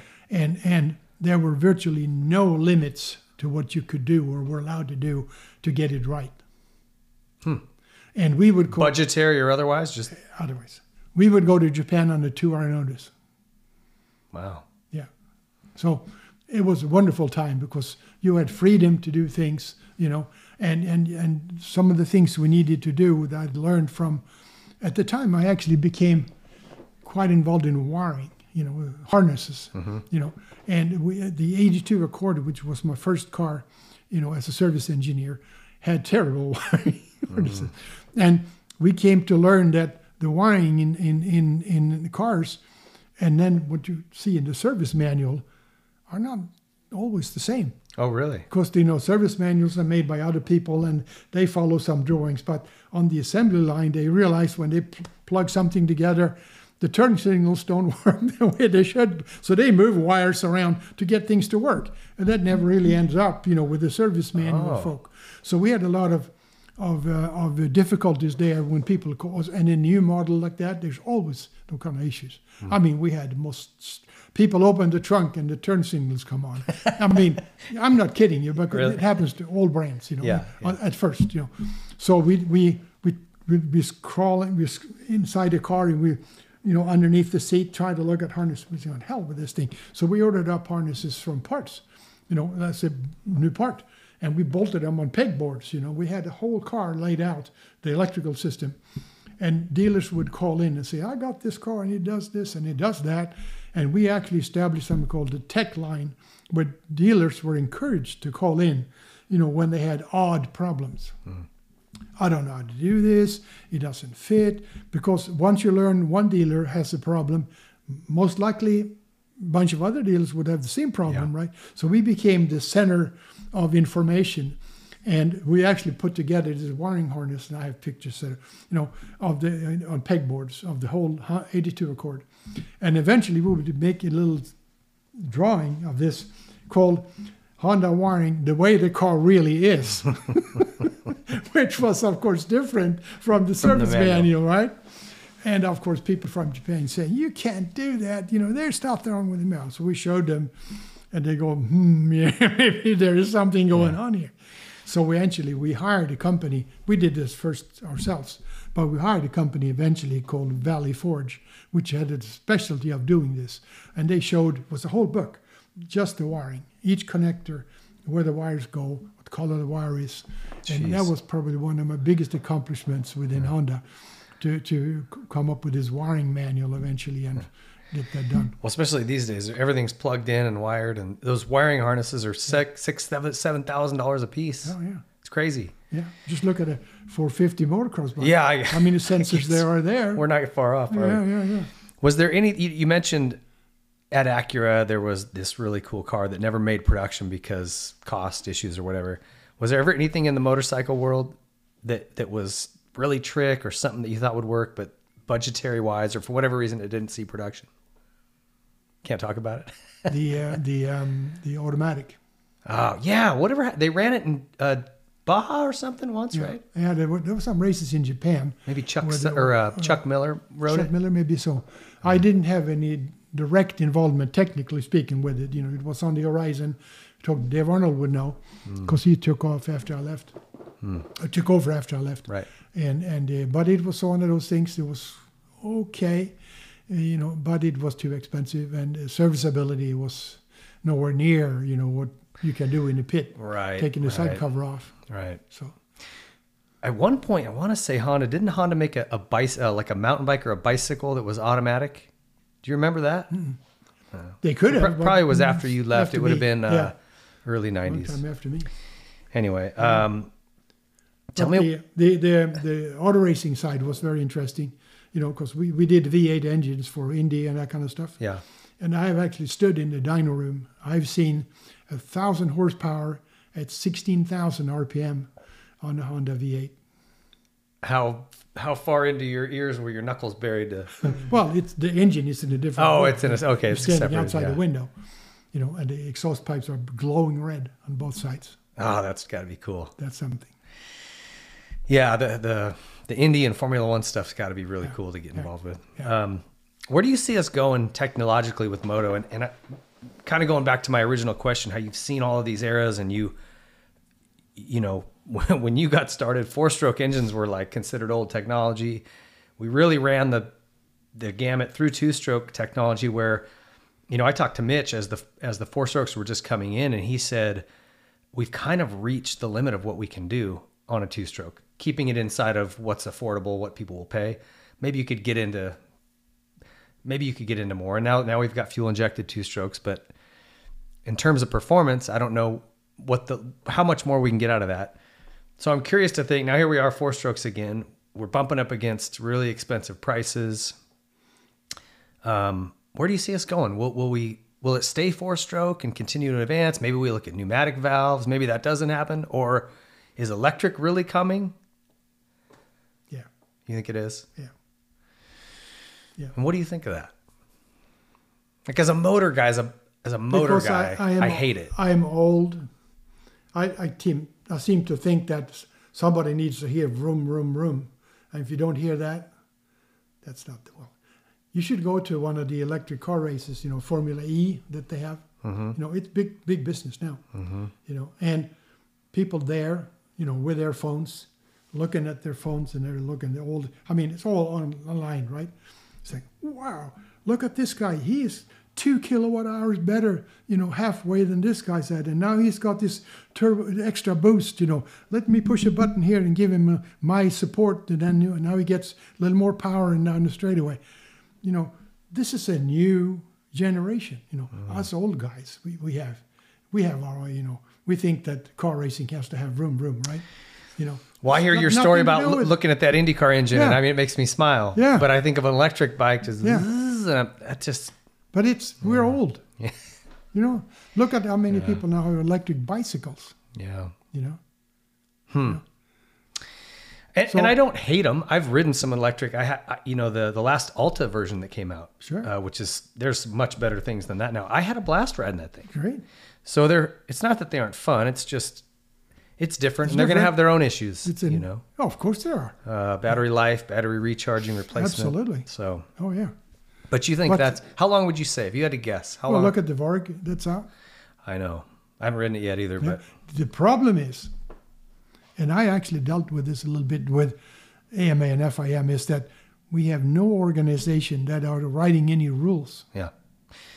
And the the, the uh, regular folk AMA are afraid to let them in and ride, you know, the 250 race or the 450 race, because what if they get beat?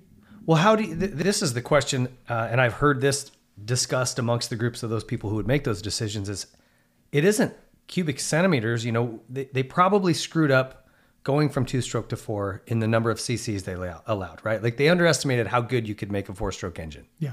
So as a parenthesis, who would imagine a four a four stroke engine turning 14,000 RPM? We didn't turn 14,000 on the 125 two strokes. Yeah, it's it's it is crazy, right? And Wow. I don't know where the limit is. No. But but at least you were dealing in cubic centimeters. You could, I don't know, there's some sort of continuity. Now, if, how how do you gauge it? You know, I don't even know how you measure power. you know, Well, yeah, ba- you know, uh, I don't know. So I think they don't know either, and they're they're trying to figure that out. And exactly. um, Exactly. maybe it's a, a yeah. That's for people smarter than me. I just didn't know if maybe you had an answer I'm, to that. I'm not an electric No. electronics engineer, but I know there's the ways to limit the output. Hmm. There's way to limit how much energy you carry. In other words, the size of the battery. What about hydrogen or something like that? Is there any potential there? I know a lot of the Japanese manufacturers have been racing endurance series with those kind of cars, and the only byproduct from that is water. So environmentally very sound. Mm-hmm. A little sketchy refueling, and you're carrying a bomb around. But but No, not at all. Not at all. But I actually have some knowledge because I worked for the alternative fuels side Okay. of Honda for many years. Okay. You know, and the joke is, hydrogen is the fuel of the future, and always will be. so there's I'm trying to read between the lines. Too many problems or issues to make it actually happen Yeah, and the problem is in, mainly is in manufacturing and distribution. of hydrogen. Yeah, there's a little bit of problem that if you're going to run it as a fuel cell, which converts the fuel, you know, back to electric electric energy. Um, Toyota has done some work trying to run it in the combustion, combusting hydrogen in the combustion chambers. You know? Okay. In other words, it's a reciprocating engine. And I've kind of lost touch a little bit about that. But the problem with hydrogen, well, the, uh, the yeah, is that the hydrogen atoms are so small that they leak through just about everything. You know, Oh. to have a tank to hold hydrogen has to be very, very, you know, um, Dense ti- material Dense. There's yeah, your word. yeah. Yeah, that's a word. And you know, to run it in an engine, it leaks through past your piston rings like there's no tomorrow. Oh. So that is an issue that Toyota's tackling. Not sure how far they've gone on it, but but uh, Interesting. And you know, we had a hydrogen fuel cell with Honda when I worked for that department. And you know, eh, we had a natural gas car, which I still have uh, one of. You know, works great, but you know, manufacturing and distribution, and, and therefore refueling, you know, is an, Yeah. is an issue. Hmm. Cost is not, you know, it's a cost benefit ratio. Yeah, and, and again, you know, we always think, well, that's that's that's the best answer. Why aren't we doing that? But again, motorcycling is. Yeah. Do, do, the, do the manufacturers? I mean, outside of KTM, which just makes motorcycles, do they even really consider us, or are we just sort of a you know motor, motocross? It's just sort of a side thing. Like, here's a few bucks, kids, go play. Well, you have to be encouraged by several things. You know, there's new brands coming up. You know, Sure, Triumph's yeah, coming up, yeah. and other brands are going to be involved in. So they must have done their research, research, and found out that there's growth here. You know, Hmm. you know, it's something we can do and expand. And because any business without growth is stagnating, right? Mm-hmm. You know, so you have to have growth. And and uh, on the other side, uh, side, street bikes. I'm not into street bikes much, and I don't see a lot of growth there. Not not from a racing or recreation side here. Yeah. Uh, it seems like the street side only grows in transportation in like third world countries. You know, smaller bikes. yeah, That's where they sell exactly. a ton of those things. But Good, a lot of good stories there. But, Yeah, but yeah. you know that, uh, yeah. So in, in the U.S., worldwide, yeah. you've lived a fascinating life. It's been so fun uh, just going through it. And had such an impact on our sport that I don't I don't know that everybody really knows, you know, and, and I don't know if you fully realize it. When you look back at your life and career, what are what are some of the things you've done that are you're, you're most proud of? Well, that's a good question. I mean, the Gunnar Gasser obviously was a successful business Mm-hmm. that survived for over ten years when I thought it'd be two years. you Yeah. know, so it, it went well, and and uh, um, so as far as technical, uh, you know, like I invented this or I did that, that disappears in the myriad of other inventions and other things you do. Right. But I, I think I, um, I'm proud of my kids. Yeah. There you go. Yeah. You know, they, they've grown up to be good, contributing to the sport, to whatever they chose to do, you know, and, and, uh, and, and uh, they do well. Do you have other sons or kids outside of I- I have three sons and a daughter. Oh, look at you. Okay. And what are they? Are they in the industry or no? Well, no, Lars is. Yeah, yeah. yeah. And and he's been in it for longer than I ever was because he started as a kid. You know, I mean, he he.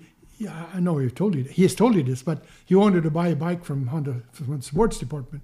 I was working with cars at the time, so I told him go and see this guy, and he goes to see the guy at Honda Sports, you know, at the race team, and he says, "Can I buy an old practice bike?" And I said, "No, we don't have practice bike. We throw things out, but we have a bunch of stuff in a corner here. You know, there's a frame, and there's part of an engine, and here's this and that." He said, "If you can put this thing together, you can buy it." Oh, really? Yeah, that's how he started. And he put it thing together and got it going, and you know, somebody I guess was impressed, and he said, "said You know what? Can you put together another one?" You got to be. Yet kidding. another one and another one. So at fi- finally, he was working there, you know, cleaning up and putting stuff together. I didn't know that's how he started there. That's, how he started. And eventually, you know, he was actually paid after for a after a little while. Yeah, putting putting all those parts into You know, something they could actually and, sell. And huh? then he got involved with the test team, and then he got involved, you know, with with with Kevin Windham and others, you know. And, and, uh, He was like special projects guy. He was like the Exactly, yeah. the Swiss Army knife. Yeah, he was sort of another one.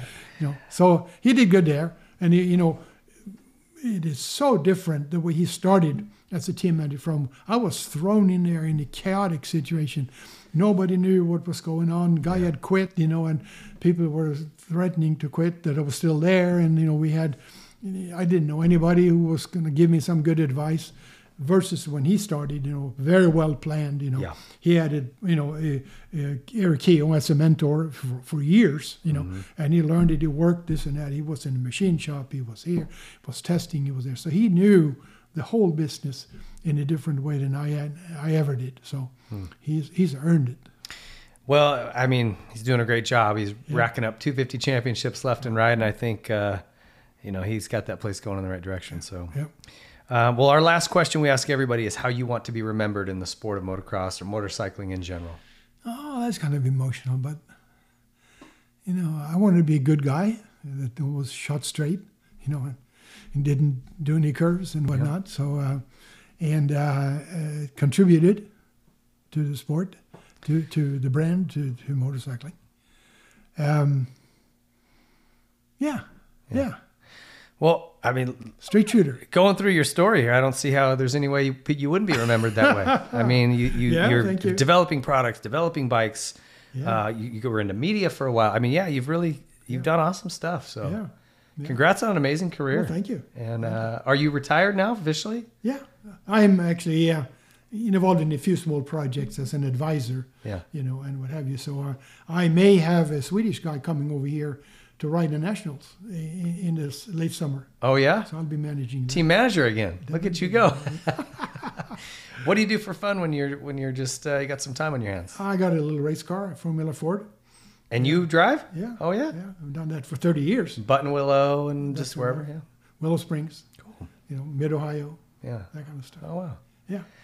Well, listen, thank you so much for taking the time. Well, it's you're been just welcome. an Thank absolute you. honor. Good Uh, meeting you too. Yeah, going through your story. It's All right. fascinating and Yeah. hang your head high, man. What a cool career and Well, thank life. you. Yeah. Thank you. So thank All you right. so much. Hope you guys enjoyed that. Gunnar Lindstrom. Stay tuned. We're going to be back here to close out the show. I wanna be bad with you, girl, like we're robbing a bank. I wanna be mad at the world, like it took you away. All right, guys. Thanks for tuning in again for a, a show that uh, I thought was phenomenal. What a what a great story from Gunnar. And uh, if you're a fan of, of history of this sport, man, he's on a very very short list of people who've been there from motocross's early early years in Europe, and then been a part of bringing it here. Uh, and then be a part of American racing at, at Factory Honda and a lot of the inventions and development he was doing.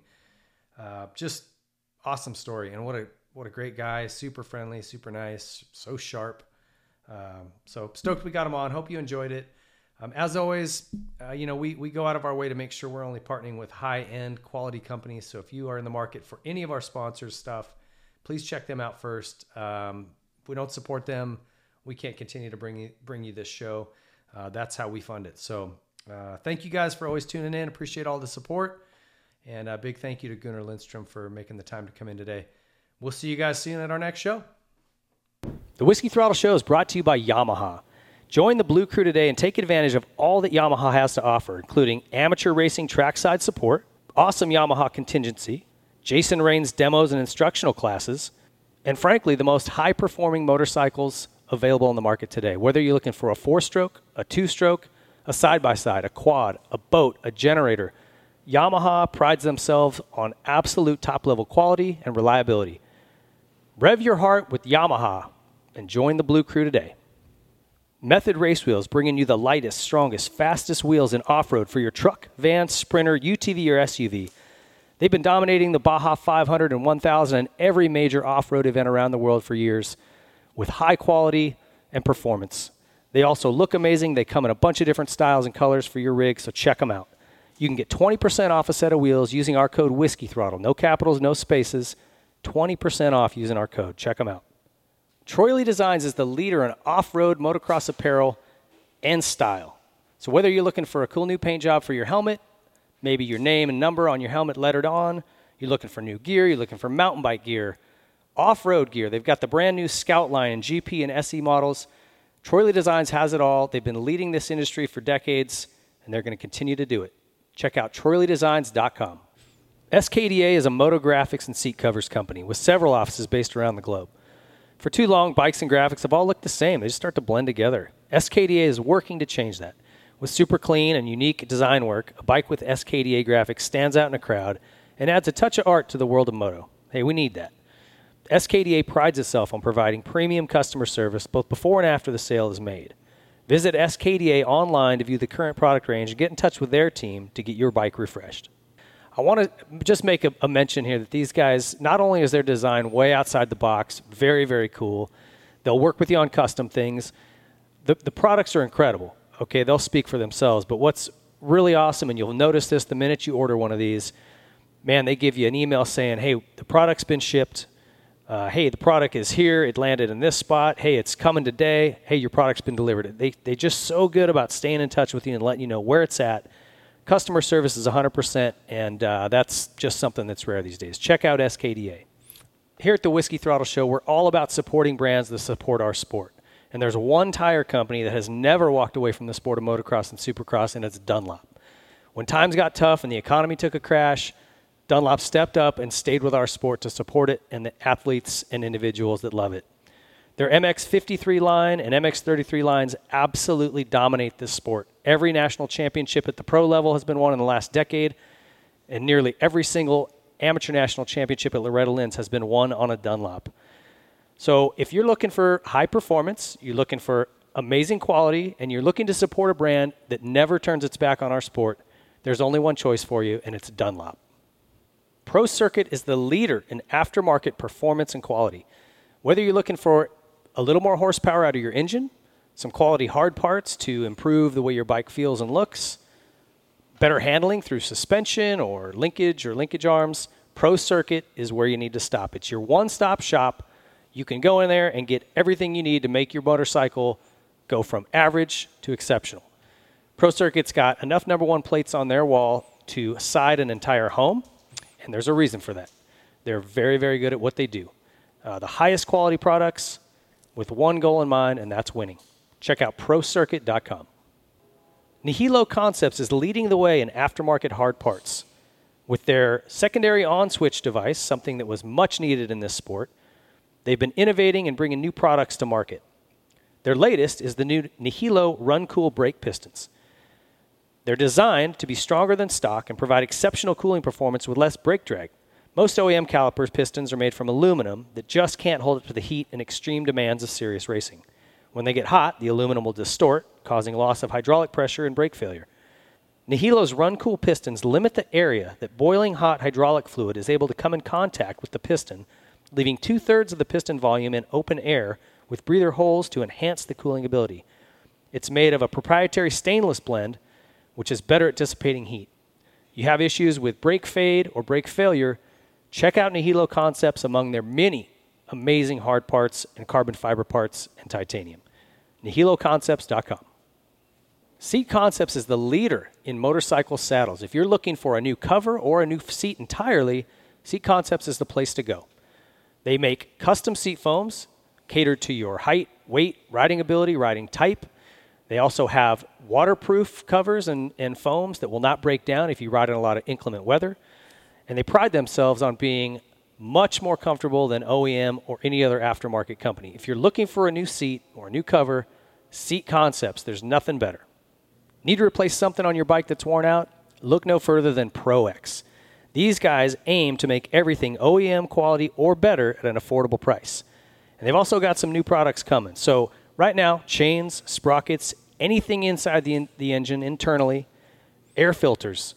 If it wears out, ProX makes it, and they make it at a quality level that's OEM or better. And they've got some new things coming that are awesome. A complete engine rebuild kits for the Polaris RZR 800s.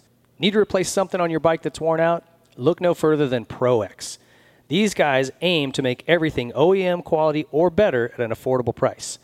And they've also got some new products coming. So, right now, chains, sprockets, anything inside the, the engine internally, air filters. If it wears out, ProX makes it, and they make it at a quality level that's OEM or better. And they've got some new things coming that are awesome. A complete engine rebuild kits for the. If you've got a little Grom that's looking to get started in the motorcycle world, the best way to get them going is on a STACYC bike. They've got multiple sizes, so from your very young Groms to those who are a little more grown up, you can start them safely. They've got controls that allow you to control the speed so he can't get going too quick. They can touch the ground, there's not a lot of noise to distract them. It's the perfect way to get your child involved in motorcycling at a very young age. And if you've got a kid who's already out ripping, there's series popping up all over. For those of you in Southern California, go to www.ameminicross.com and join their local series. If you're outside of this state, contact your local track and ask them about starting a STACYC class at your local track. Get over to stacyc.com and check out all they've got going on. Motul USA, uh, we, we lean hard on these lubricants to keep us uh, on the track and on the trail. And Motul has proven their quality over and over, uh, most recently with their Dakar win with Ricky Brabec. Uh, they're sponsoring Supercross teams. They're diving into our sport again full full throttle, and uh, we're stoked to have them on board. Amazing products, top to bottom. Motul USA, go check them out.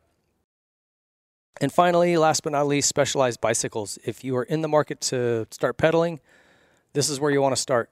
Uh, they've got great entry level bikes all the way up to the Cadillac, the new Levo um, e bike, uh, any, anything in between, man. It doesn't matter what kind of riding you're doing. Go check out and start with Specialized. Don't waste your time on something that's going to break. The derailleur's not going to shift after a couple months. Get something quality. Uh, these guys make it. Specialized leads that industry. Thanks for watching and listening to the Whiskey Throttle Show. Be sure to like and subscribe to get notified when new shows go up. And be sure to follow us on Instagram and TikTok. And visit whiskeythrottlemedia.com for additional content.